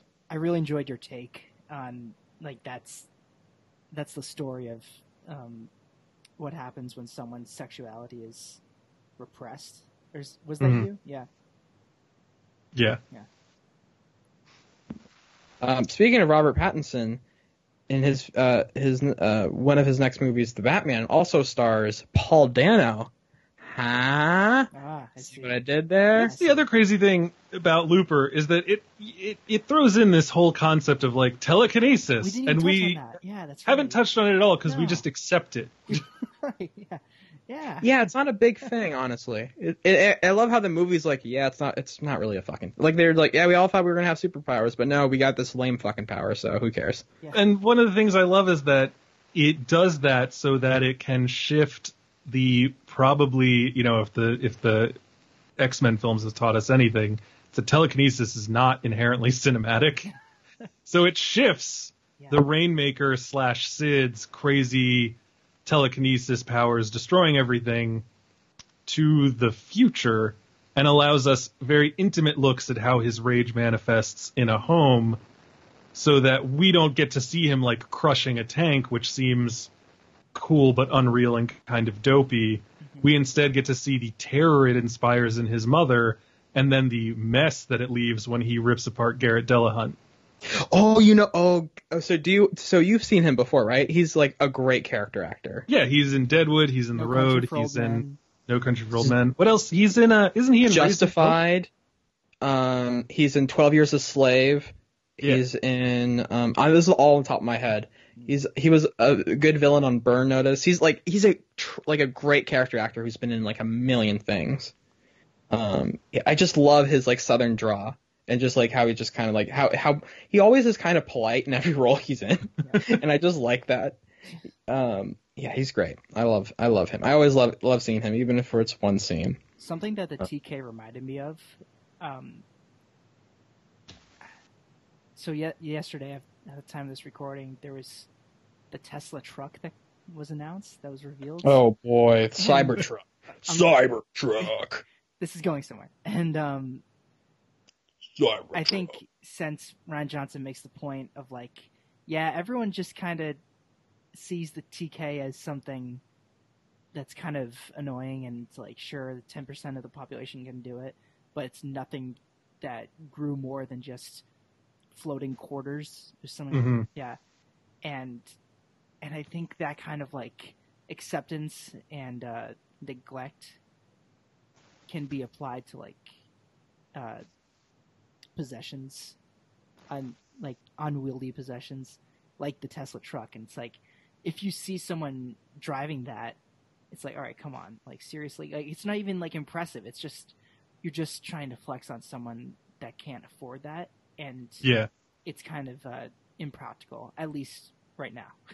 I kind of feel that way about. I see a lot of Teslas on my way to work, and a bunch of them in the garage at my office, and I'm just like, I, I, I can't imagine that the type of person who could easily afford that car works in the same office Right, building yeah, as me. We're not Um, going to pull into the same parking lot. Right. And so it's it's just really weird. And like I under it, it's interesting that the, the the kind of almost similar concept of like the TK like you said is pretty weak, but clearly like in the future this one kid has really good. And so I see which is never like explained, which I find interesting. I don't care, well, but she's it's, it's interesting slightly that more powerful than the others. And so I think That's it might true. just be like if this is a thing that's manifesting, then this kid's got it. Um, also, it seems to be that it somehow might be tied to her past drug use. So it's almost like fetal alcohol syndrome, but if it gave your kid superpowers. I don't know. yeah, no, I, I, I don't mind that it's that it's not totally. Oh, neither do I. I just, I, I, I for some reason, like, I, so it has been, even though I've seen this movie a lot, it has been a little bit. So when I was watching it, I'm like, well, two things I forgot. One, for some reason, I thought he, I thought he kills the second kid, uh, Piper Perabo. Is that how you Piper pronounce it? Bravos. Bravo's kid. For some reason, I thought he actually goes through with that. no, and he gets second, jolted. yeah, exactly. And the second one, I and the second thing, for some reason, I thought they explained that, like why the why Sid is like that. Um, and by the way, the kid who plays Sid is great. He goes Yeah. from Yeah, creepy he's to like cute, five years old. like a yeah, exactly. nuts. It's like Yeah, a no. great flip of creepy, cute, creepy, cute. and then terrifying. Just like full on scary. like his that scene where it's slow motion and he's screaming right into the camera. It's really good. It's Oh, like, so um, good. have either of you seen the James L. Brooks movie? How do you know? No. It's How not do you know? good. Nick Nolte's right. That's oh, is How do you know is the one with uh Wait, the that's guy right. I- with the Wow. no, it's not. I'm thinking of the wrong. Owen one. Wilson, Um, Re- Reese I'll do anything. No, Witherspoon, it's and not. I'll Paul do Rudd. anything. I'll do anything. And oh, no, yeah, definitely haven't seen I'll do anything. No one's seen I'll Do Anything. it's very bad. Yeah, that's yeah. Have you Um, seen the musical cut? No, no. but the point is, Nick Nolte's kid that he has to take care of reminds me of sometimes how Sid can act, where it's like just this thing that you can't Nightmare? stop, like this noise machine, and yeah, it's like I got I got extremely lucky with my child who so far Yeah, I was going to say, as a father, what do you think of Sid? Um, I hope one day that my daughter uh, is powerful enough to threaten the entire world. I don't know. It's weird. Like, there are certain movies where like I see them and I'm like, as a parent, my like view of this movie has shifted now.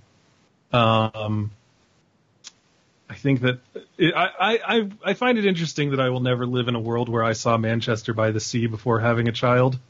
Oh boy. Yeah. Um, my daughter had like God. my daughter had I when did Manchester by the Sea come out? 2016. No, oh. Yeah, no, it was, right. so it was the year that my daughter was born, and it came Oh out apparently God. in December. So my daughter by that point was like six months old. So Jesus. I get to see that fucking movie. And um, if you've ever wanted to hear someone have a nervous breakdown on a podcast, seek out the Film Stage Show episode on Manchester by the Sea, um, where I just Oh my basically spiral for a good 40 minutes at the end. Oh my god. Is it anything like the uh, Mother episode? Uh, I don't know. What? Well, none of us, none of us just had to leave, so it's a little bit better. Right, Um, Michael left. Yeah. Should I see that? I asked that to every person that's seen that movie. Like love I, still Mother, haven't seen yeah. it. Okay. You love Mother. oh, that's fascinating. Mother's a great movie. I think I called it something like the blood, the the cry of a blood drenched street preacher holding a knife or something like that. so if you're down for that, then yeah, check out Mother. Um, but my- as, I mean, I'm Yeah. I'm kind of down for that. then yeah, do it. We may I- we may talk about it one day. That's right. It Yeah. falls it falls in your purview, as does Manchester by the Sea. If you want to do that. I'll have Um, a kid. Yeah, yeah, definitely have a child and then watch Manchester by the Sea. Ryan, you Um, should return for Mother. oh, oh, oh. you should have Michael on for that. Um, just force him. I think he actually did watch it again, and it maybe like went up a half star to like a half star. Michael's ratings are a bit out there, so I'm not sure whether to trust that. Yeah, but so like okay, so I saw Mother like a year after having a child. Hmm. So that was also a difficult film to watch because of what happens in it, uh, which I won't spoil. But um, Yeah, please don't. but uh like this movie I saw and I I kind of I feel like this movie is good enough at like forging enough empathy to to get you through it that I didn't feel a massive shift upon having a child and then watching this movie again. Like I think I think a lot of that is that it's not specifically about parenthood as it, so much as it is like empathy and caring for one another. And I also think that Emily Blunt in that scene where she is levitating in the air and Oh, she's like so calming good. him down is yeah, exactly. Is just so good that it almost makes you feel like a child rather like so if you have a memory of your own childhood like that, that's what it's tapping into rather than like the feeling of being a parent yourself. Hmm. Yeah, I wouldn't mind Emily Blunt being my mom. Would it be crazy Sounds to like a- call? She sounds any- like a good mom. Would it be crazy to call into any connection with that scene where Blunt and Willis are levitating, uh, and then to the scene when Princess Leia levitates in the Last Jedi? the Oh, so is that another another thing that we're gonna say is a Rian Johnson staple is powerful women levitating? I think that since we can't pick out Rian Johnson staples, maybe visual things like that we could call into question. I do love his um his like something falling to the floor as the camera pans to the side. It's, I don't I don't know why I really like that. I love his um he loves sounds that you follow without seeing the source of the sound. What's an example? Okay, so like in Brick, um, you, when you hear the fighting happening upstairs, and the camera pans and then goes to the door, and the guy comes through and he's like been stabbed, and then um, in this movie, I think it's like when the camera's on the outside of the house and you're following through as they're shouting at each other, and then he comes out the back door. And I know there must be more, but I and then there's some of that in Knives Out, but I won't spoil how but yeah, it's uh it's really great. It's he's got a lot of really great visual things that he does, and I just I wish that I could nail down a little more what his theses are. But I feel like he is first and foremost a storyteller who wants to engage people in a way like that. So, so one of my major complaints about Marvel movies is that um, often you go there, you you turn off your brain to the point where you don't even react to anything, and so like you just are staring at the screen and it's pointless and it's it's boring and you know it's over and then everyone gets up and is like I have seen the movie, I will be back to see the movie again. but It's like, it's like McDonald's at some point. Yeah. Just, yeah. it's um I think I called Spider-Man Homecoming that, or I was like, this was a particularly good McDonald's meal, but I'm still not gonna fucking rush out and tell anyone. I had the best Damn. double quarter pounder today. Like this fucking thing ruled.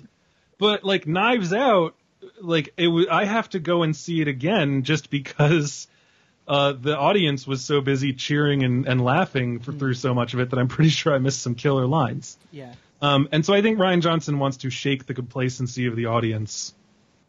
And I think that, you know, he does that throughout all the films that he's created.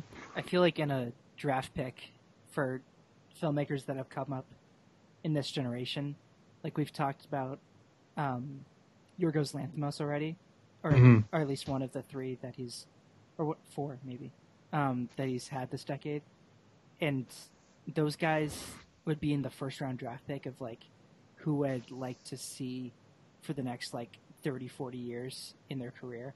Like I would Yeah. be going to Lanthimos and Johnson movies. I um I remember upon seeing Brick, I think, and then definitely when I saw Brothers Bloom, I was like, I hope this guy has a career. Yeah. Like I want that in my life.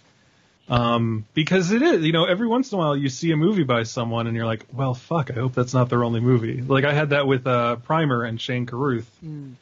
and it took It looks like fucking forever, but but he got Upstream Color out, Mhm. and I was like, well, this is better than not having it. But it also just proves to me even more that I want more from this guy. It was like when I saw Hereditary. Like I just, I, I need anything he has right now.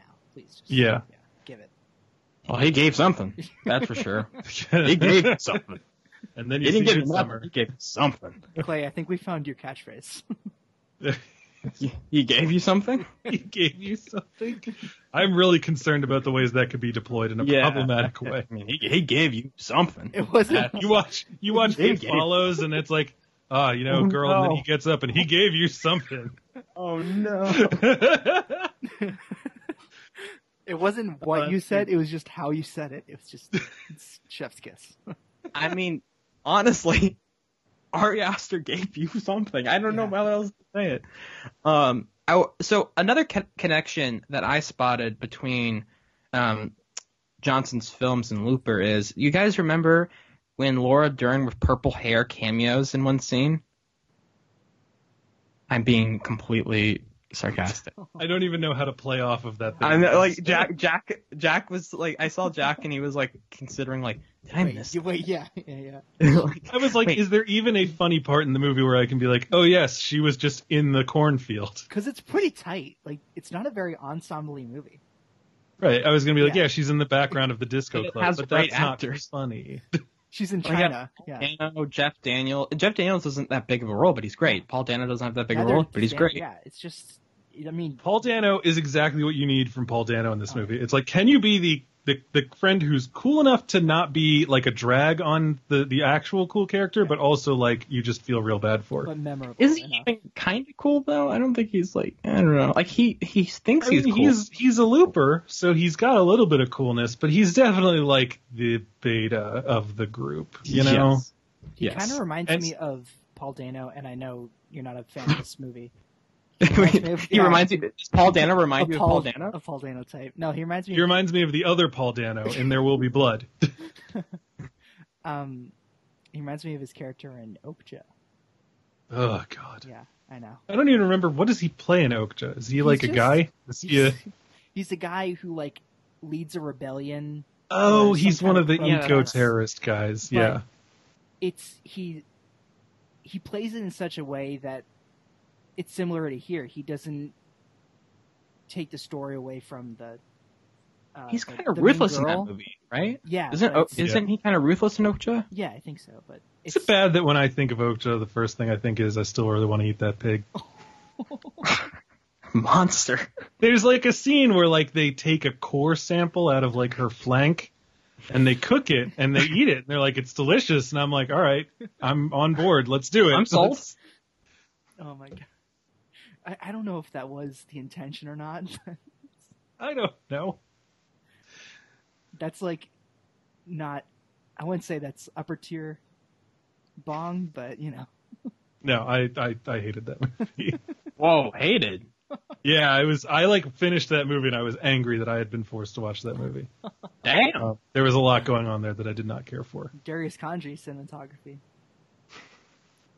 But yeah, I just remember at the end of that movie, I was like, I understand, you know, oh, like that one pig was trying to get like its little piglet out, and that's cute and everything, but I still, I'd still fucking eat that thing. I just don't know. I don't know what other way to say it. Like, yeah, I want to eat that pig. Um but yeah, I think Paul Dano is like the perfect supporting character in pretty much anything. Like look at him in Prisoners or Twelve Years a Slave. Yeah, It just no, adds he's, such a sinister vibe. and I've enjoyed him in his leading roles too. But like, yeah, he's he's a great supporting character. He he's he's great at, at making an impression without drawing attention, totally. which is an underrated. That's why he's so perfect for asset. Riddler. He's so perfect for Riddler. Sorry, I, I like I, I everything in my mind goes back to Matt Reeves' new Batman movie. That cast is stacked. Wait, is he the Oh. Riddler in that, or were you making a Yeah. joke? No, no, no. He's he's gonna be the Riddler. What the shit? Isn't that great? that movie's coming out in 2021. Yep. I thought it was next year. I don't know what's happening in Hollywood anymore. No one does. Well, So is Well, this I- is this is this a part of the whole Harley Quinn thing, or is he? Have we figured that out yet? oh, okay. I, I mean, that's another podcast. I could, I actually could explain it to you, but that's Oh, no. that's a, that'll take All some right, time. yeah, it's fine. I Um, don't care. Well, That'll, that'll be really confusing for anyone who's like not at all vaguely following. Not really. Um, Like like you guys all forget it once after after you watch the movie. that's I'm the only nerd like- who actually remembers shit. No, I'm just talking about other people that that aren't as Yeah, I'm saying like no one forgets. Everyone forgets the movie after they walk out of it.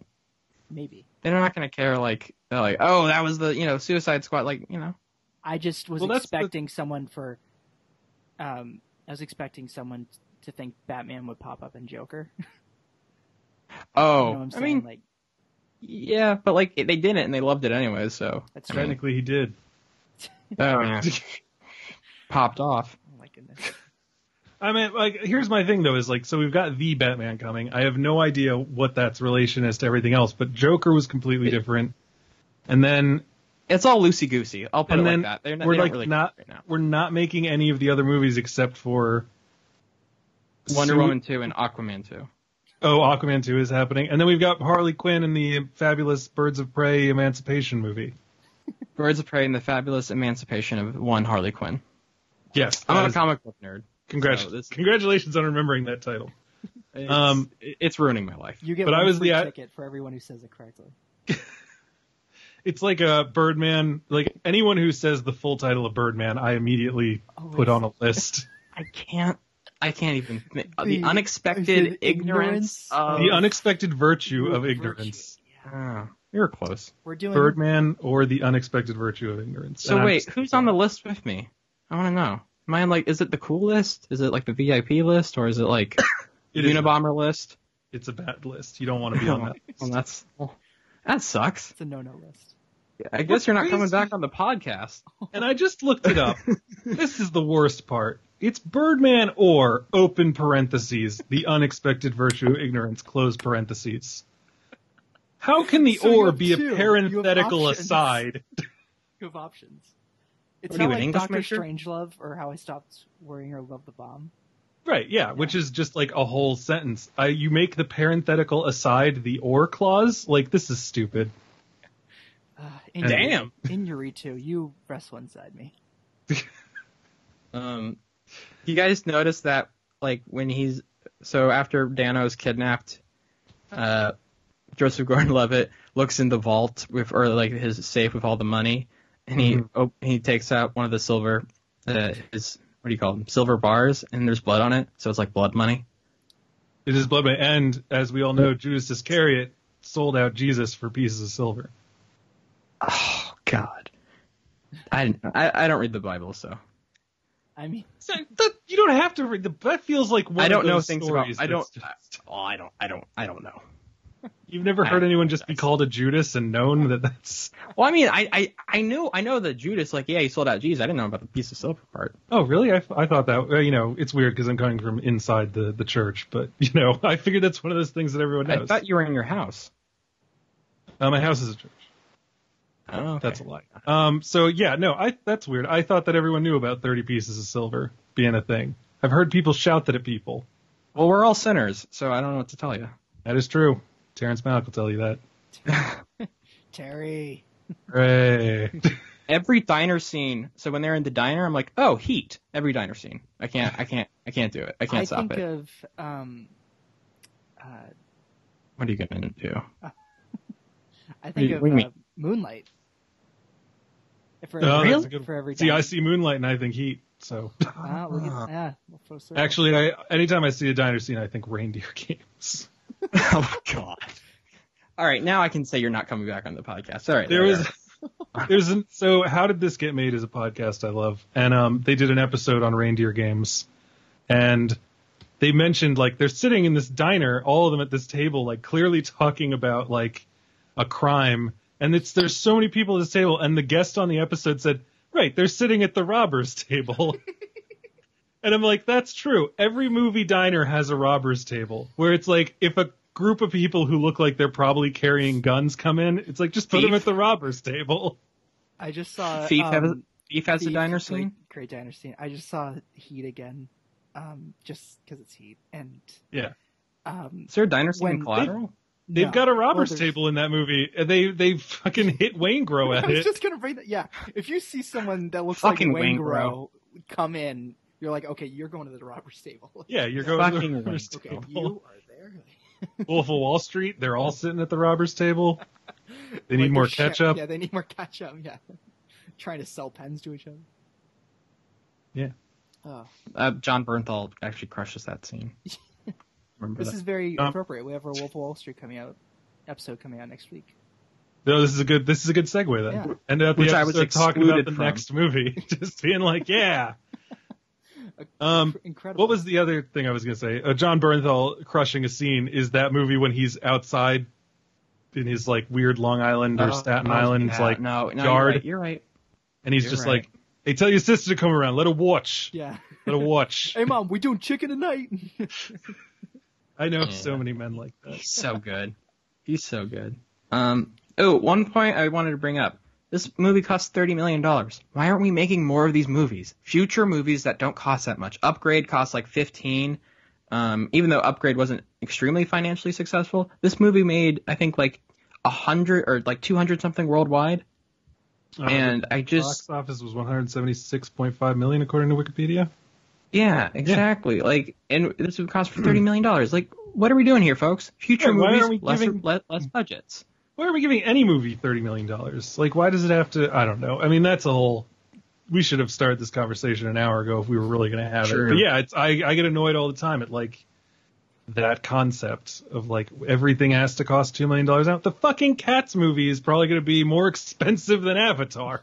It's one of the more expensive movies ever made. I just I think a report just came out. Remember, DFT, digital fur technology. I think we're Really? gonna have to. Yeah, we're gonna have to do a separate episode on cats. I feel like. I um, I don't know how Cats is gonna. Like, I feel like if you go and watch Cats, it's gonna be like back in the days when you have to used to go to a porno theater. You know, like I just feel like you're not going to be able to look to your sides, and afterwards, everyone's going to be walking out looking at their shoes. I the new, the new I have killed Clay, I think. But um, the so the the the uh the what's call it? The trailer comes out. I'm at work, and I'm like, well, Me too. I don't I don't care about the music. I just want to see if they've made these cats look better. So I click it on my work computer, and I've watched trailers on my work computer before, and I get like three scenes in, and I'm like, I can't fucking watch this at work. Yeah, What will will people fine. think of me? And um, and every time out. that, like I'm scrolling on Twitter and I see a picture of like that weird cat with the necklace laying in bed, and I'm like, oh god, scroll faster. I can't. Wait, are you saying Idris Elba as a cat isn't hot? Is that what you're saying? I'm saying maybe he's too hot, is what I'm Okay, saying. that's that's a, What are no, you that's a good point. That's a that's a good because point. again, I just like I feel like you're going to be sitting in that theater and you're just going to be like, all these cats are naked. I just love the fact that we have like cats, Little Women, and Star Wars all simultaneously playing in the theater in the same weekend. It's just it's going to be a hell of a weekend. It's weekend. chaos. Yeah. I think. oh, Laura Dern is in Little Women. Well, Hidden Life isn't coming out wide until like January, so I don't think we have to worry about that. But yeah, it's it's uh it's fucking incredible, and I think I've already said that if there was some cosmic edict that was like, hey, you can only watch Cats or Oh. Star Wars, and you will never have a chance to watch the other one after this one Oh day when you make this decision. I was like, I'm fucking watching Cats. Yeah. I, I mean, I'm looking forward to Rise of Skywalker, but Cats is going to be either something we're not expecting at all or a dump a slow car crash into. It's just weird that like when I think about the movie that will probably challenge me more and show me more things that I never thought I'd see on screen, that it would be Cats. Right.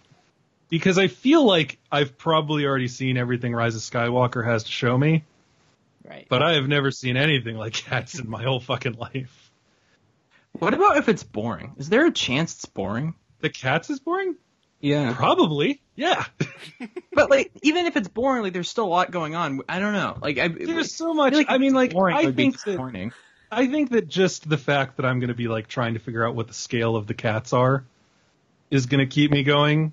Um, I I like had a meltdown on Twitter after I finally watched after I finally watched the cats thing because I was just confused by a lot of the cats and what they do, and I can't. Let me see if I can find it real quick. Yeah, I said I said also.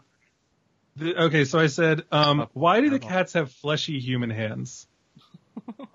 Because they're covered in fur, but their hands are 100% still human. And then I said, also, all the cats have very tall Tommy Knocker esque foreheads.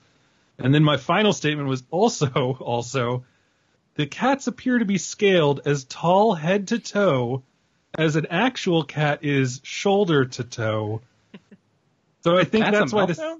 So I think that's why the scale of these things seems so weird and wonky. I mean, it was three days ago, and I had a three tweet thread just about the trailer for Cats. There's going to be before Cats and there's going to be after Cats. Uh, Yep. BCAC. This is the movie that They're gonna bring ba- BC back. You know how they like stopped using BC. Oh yeah, Yeah. E C E C E whatever. Um, I'm sure everyone did. You guys experience like nonstop cats discourse when the first trailer came out. Yes, I mean, mostly it ruined my day. It was I, Yeah, I came yeah. home, I had to go car shopping, and before I went car shopping, I saw the Cats trailer. And I was just like walking with my friend through this car lot, and I was like, I'm telling you, man, these fucking cats. You had to tell tell the car dealership about it, like this cat's trailer. It's Yeah. I think it's a really- fucked up world. messing up with my options here. I think this is a fucked up world that we can't get like we can't make a Muppets movie profitable, but Cats it costs two hundred million dollars. Well, we don't It's know if Cats up. is going to be profitable. I mean, like, what are the, what are the Like, odds fuck, that it yeah. recoups? Yeah. You know, Apparently, I it's mean- a pretty bad musical, or at least it's not. But it made it's like the most profitable musical ever made by like twice as like it's like besides running Lion for, like, King, it's ridiculous. Yeah, Yeah. yeah, it's like It's one of the most profitable pieces of media. But I That's don't how know big anyone. it is. I think aside from like my wife, I don't know anyone who likes it.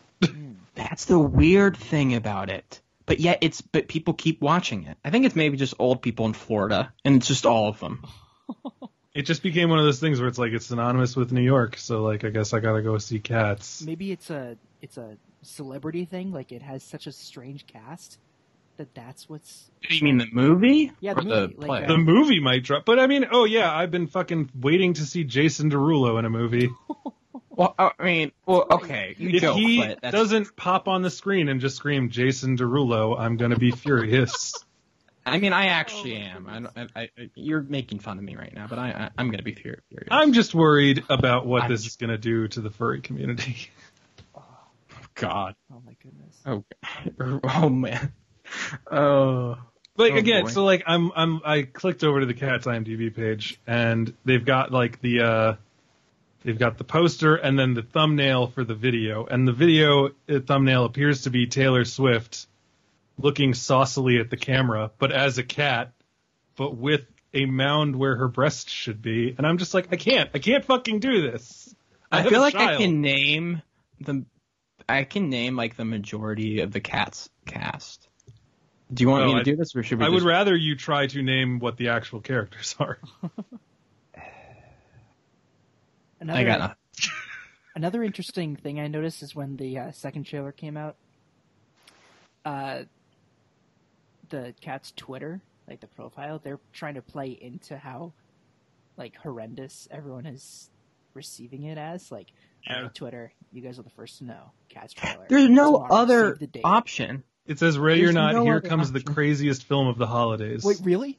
Wait. Yeah, that's. Are you Oh no, wait, no, no. I'm sorry. That's not what the cats Okay. thing was. That was the IndieWire tweet.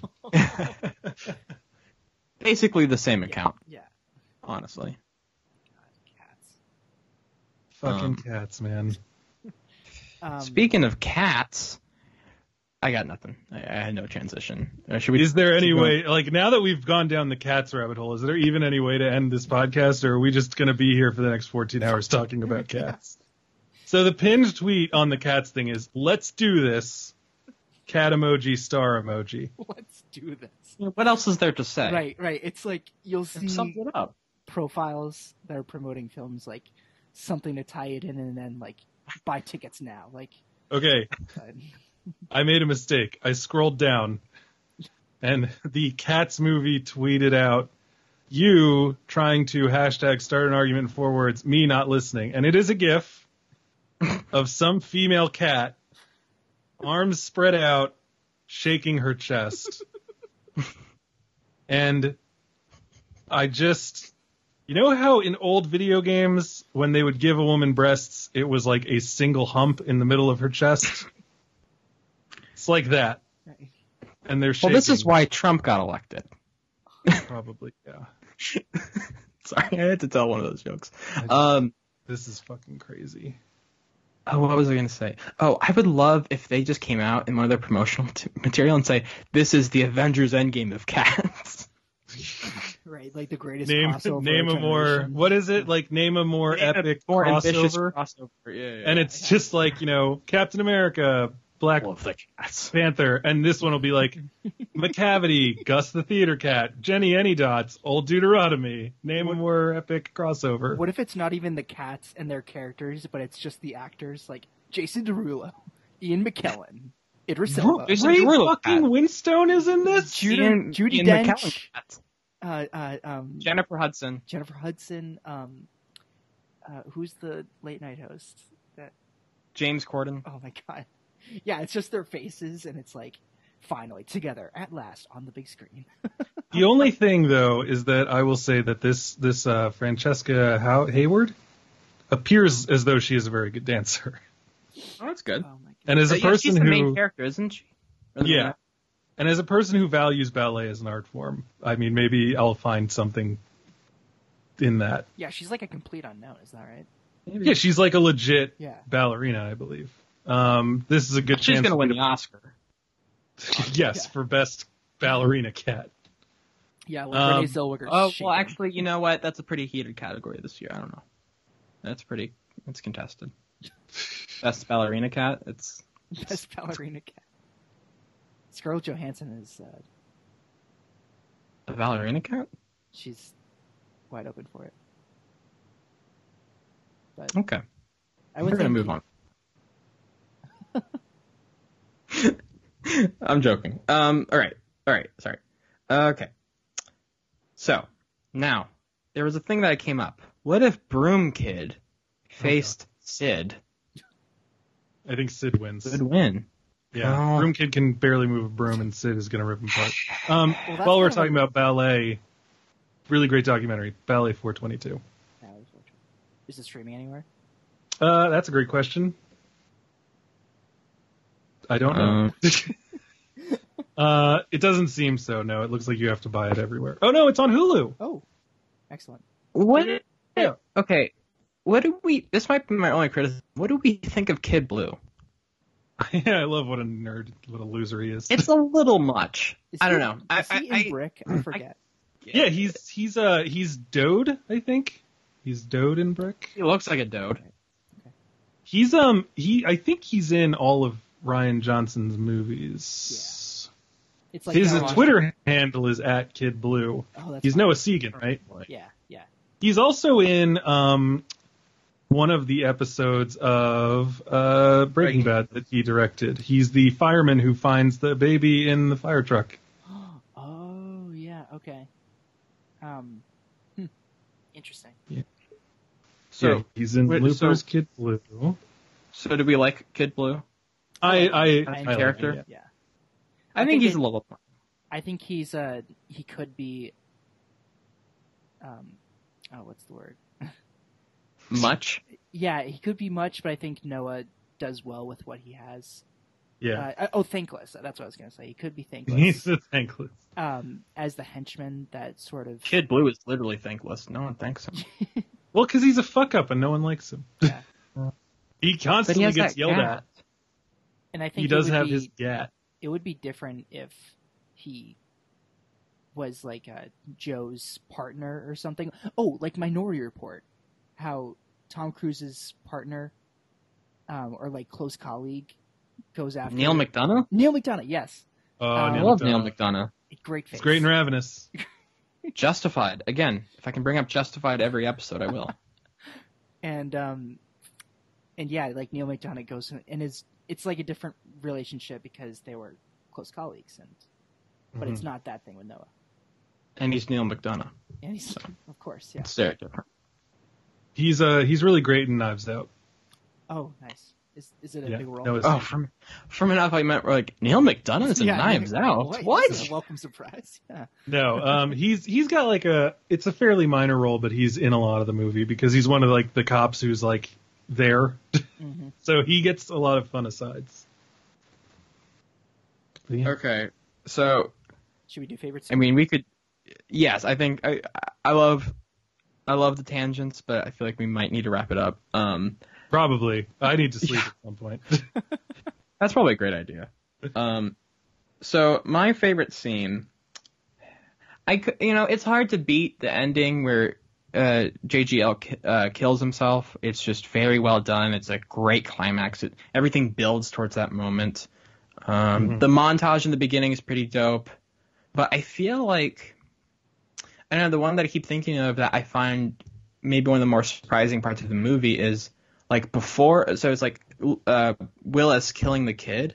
It's like right before he does it, the way how, his eyes and his facial expression is just so he's communicates so much and like he's so good in that scene. When he's just he's literally saying nothing and it's just all it's all his eyes and his face just knowing what he's about to do. And his it's just like body language too. And then after that him like crying on the post or whatever or the Yeah. um crying against a wall and just like looking or just like mortified at what he's done uh, what he has done. I mean there's a lot of great eye acting. Gordon levitt does great with his eyes. Um, but I think Willis in that scene is just so fucking good. Yeah. I think Yeah, you just you took my scene, so I'm just gonna Go. piggyback on I'll everything. go. you I can said. go first. Like, if that's you so good. Think a little bit. Yeah. Sure. Yeah. I'll Um, think of I'll try to think of another one. I think my favorite is the diner scene in the beginning. Yeah, that's pretty good. It's- Yeah, it's it's kind of like going with the easy choice is well, it's easy, but it's uh it's incredibly well written. Um, there's just this underlying tension throughout. Rian Johnson does great tension. Um, Shut your child fucking mouth. yeah, right, great line. Yeah, like um the fact that he's like, I could do diagrams with straws and napkins, but that won't solve anything. Something like that. We'll be here all fucking Yeah, day. well, yeah. Um, yeah, it's just it's excellent, and then it ends with a pretty rad shootout and stuff. Um, Good shoots. So when I watched this movie, one of the things I forgot is the way that it was structured, um, which is Great editing, by the way. Great. Oh yeah, the editing is cuts fantastic. between the parallel narratives. It's really good. like I love the fact that so I'm watching this movie and I'm like, oh right, this is the part where like Bruce Willis comes and he gets away. But instead it's it's that he, he kills Bruce Willis and then you get to see his entire life until he becomes Bruce Willis. And then you see Bruce Willis getting away from Bruce Willis's point of view.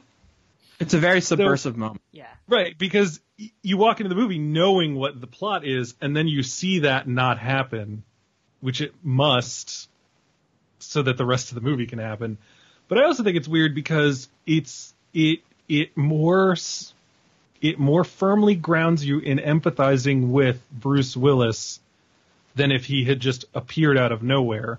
Because you, when you were watching the movie, the first Joe that you like is technically now Bruce Willis.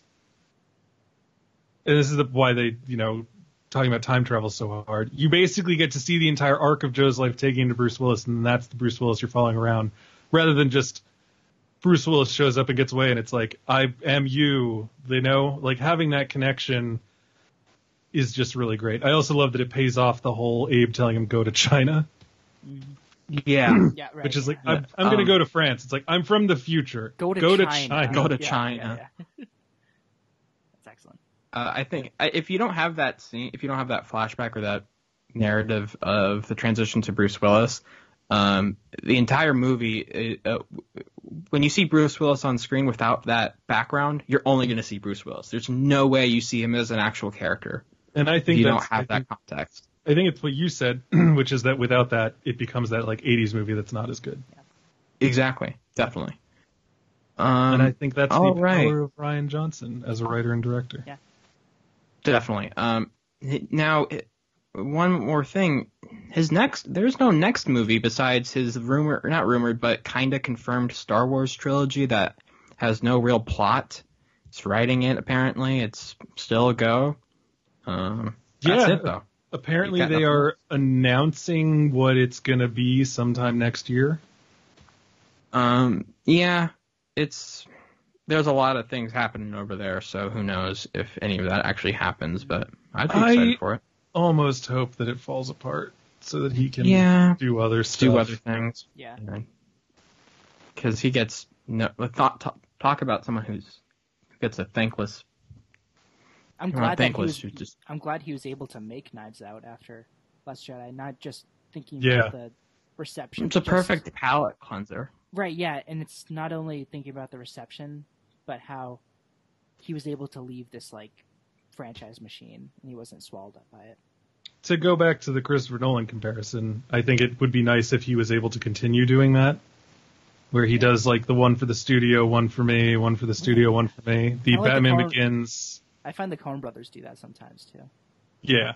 But what was it? It was like Batman Begins, and then The Prestige, and then Dark Knight, and then Inception, and then Dark Knight Rises, and then And uh, Interstellar. Interstellar. Interstellar. Yeah. And now they're just And like, it- you know what, Chris, Do whatever Chris, do whatever you you want. want. Yeah, like uh, he's kind of become Warner Brothers guys, like in the way, Yeah. like Clint Eastwood has, and like Bradley Cooper and Todd Phillips. Todd Phillips. Hearing good things about Richard Jewell, by the way. I can't believe I said that. but it Yeah, would be nice if, like, Richard Jewell, too. you know, you get a Knives Out, you get Untitled Star Wars Trilogy Episode One Yeah, is yeah. apparently what it's called on IMDb, and then you know you get What if they kept that title? What he probably, what I've heard is what Rian said. He'll like he'll if this actually does happen, he'll definitely direct the first one, write all three, but the next two he won't direct, Interesting. So which I think like is the George best Lucas. outcome for Kinda like everyone involved. Yeah. Yeah. and I don't want him directing three Star Wars movies in a row because then we get to see nothing. Like you know, I don't want like we don't get to see any of his originals during that time if he does Yeah. that. And he seems like Um, a guy that would only do it if he wants to. So I don't think he would want to do a whole trilogy. He's a big Star Wars fan, so I mean, who knows? I'm not um I'm not like a fanboy of, of most people, but like when I heard that he got Star Wars Episode Eight, I was like Yes. really happy for him. Yeah. And I think that goes back to like you know I saw Brick, and I was like this guy fucking. Well, you rules. own him apparently. Yeah, I he's was mine. He's my back You guy. have it. You have it in your lockbox on the floor with I have silver some- bars. Somewhere in, in one of my rooms. I have a, a poster for the Brothers Bloom on which he wrote "Profundity is overrated" and then signed his name. Did you meet him? Yeah, uh, I got to meet him uh, when he he had Brothers Bloom at Landmark E Street Cinema in Washington D.C., the corner of E and 11th. Wait. Um, You live in D.C. I do. Oh, I'm from Northern Virginia. Oh, I, I work in Northern Virginia. Oh, where do you work? Rosslyn. Okay, yeah, I, I grew up in the Falls Church, Fairfax area. Oh, okay, yeah.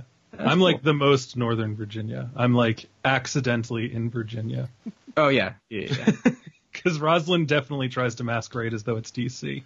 hundred percent, hundred percent. No, we're we're totally part of the district. Um, but yes, so that's where I am. Nice. Um, so that was Yeah. essential to every podcast listener, right there. Yeah, that, that was um, that information. Rian Rian Johnson analysis. Exactly. Um, so But it's actually funny, actually. So when I saw Brothers Bloom, um, and there was a Q and A afterwards, and someone has said like, "What's your next thing?" And he's like, "I'm I've got this sci-fi movie I'm writing." And I didn't realize at the time that that was Looper. And then Looper came out, and I was like, I wonder if he's ever going to do that sci-fi movie because for whatever reason, my brain is just like sci-fi. It must take place on a In- ship, in like space, in right, space. Yeah. well, and then I it's was like, complete oh no, fiction. this this is Looper. Like this is the can- sci-fi it's movie. complete. It's complete fiction and fantasy if it takes place in Kansas. That's just the truth. That's just impossible. Right, Like, because that's of the whole the whole uh, Wizard of Oz thing. Looper's kind of tough Yeah, to put in a genre, in a way. But it's definitely science. Well, I think that's the other problem I had with it is like it's science fiction. Like there are the the things that happen the with the time travel yeah. and stuff. But like I don't view it as a movie that is specifically about that. It's No. it's more grounded in human. So I think that's why for a while I was like, Yeah. when am I going to get his spaceship movie? Oh wait, he said sci-fi. Shit, was that Looper? yeah. All right. So, Brian, thank you so much for coming on. We would love to have you on again. Where can everyone find you on the internets? I can be found at my personal site, uh, brianjroan.com. My Twitter is at brianjroan. My Instagram is at brianjroan. If you sense the pattern, you could pretty much find me anywhere. Um, and then, of course, my podcast is The Film Stage Show, which can be found at The Film Stage Show on Twitter. Uh, find it on iTunes, and I write for thefilmstage.com. I Uh, Jack, where can the people find you? I can be found at Twitter for what was that? I can be found at Twitter at Jack A Draper. and that's it. And You I got it, buddy. For the Simple Cinephile, you can find reviews and such there. Um, Clay, where can everyone find you? everyone can follow me at clayfilm100 on Twitter and on Letterboxd. Um, and uh, yeah, eh, prepare for our Wolf of Wall Street episode next week. It's very chaotic. Um, I will not be on it because Jack hates me, and I'm probably going to be fired soon. yeah, is that the, so- is that where I pulled the plug? Is that- 100. percent yeah. That's uh, This I was would- actually a backdoor pilot for me taking your place. It's that's been every guest. Honestly, he still hasn't. He still hasn't found the one It's a yet. revolving door. Yeah. Um, It's like the Mission Impossible franchise. It's just like please follow uh, the podcast Twitter account at ETTPod. Um, please rate, review, subscribe. We would really appreciate it. Um, we're having a lot of fun doing this. We want to keep going, and we're going to keep going. Um, per- we're going to get a whole bunch of new guests, so that is exciting, at least for me. I don't know. No, yeah, else. I, I do agree. That'd be weird if I was like no. yeah. No, I'm not excited. No. That sounds Play the hits. um, It's just gonna be me. It's just me. 100%. Every time Um, we get a new guest on my podcast, it's constantly like, ah, what this this poor person. I hope they listen to an episode. they, gotta, they gotta deal with Bill Graham. I know. Um, and remember, everyone, shut your child fucking mouth. Thank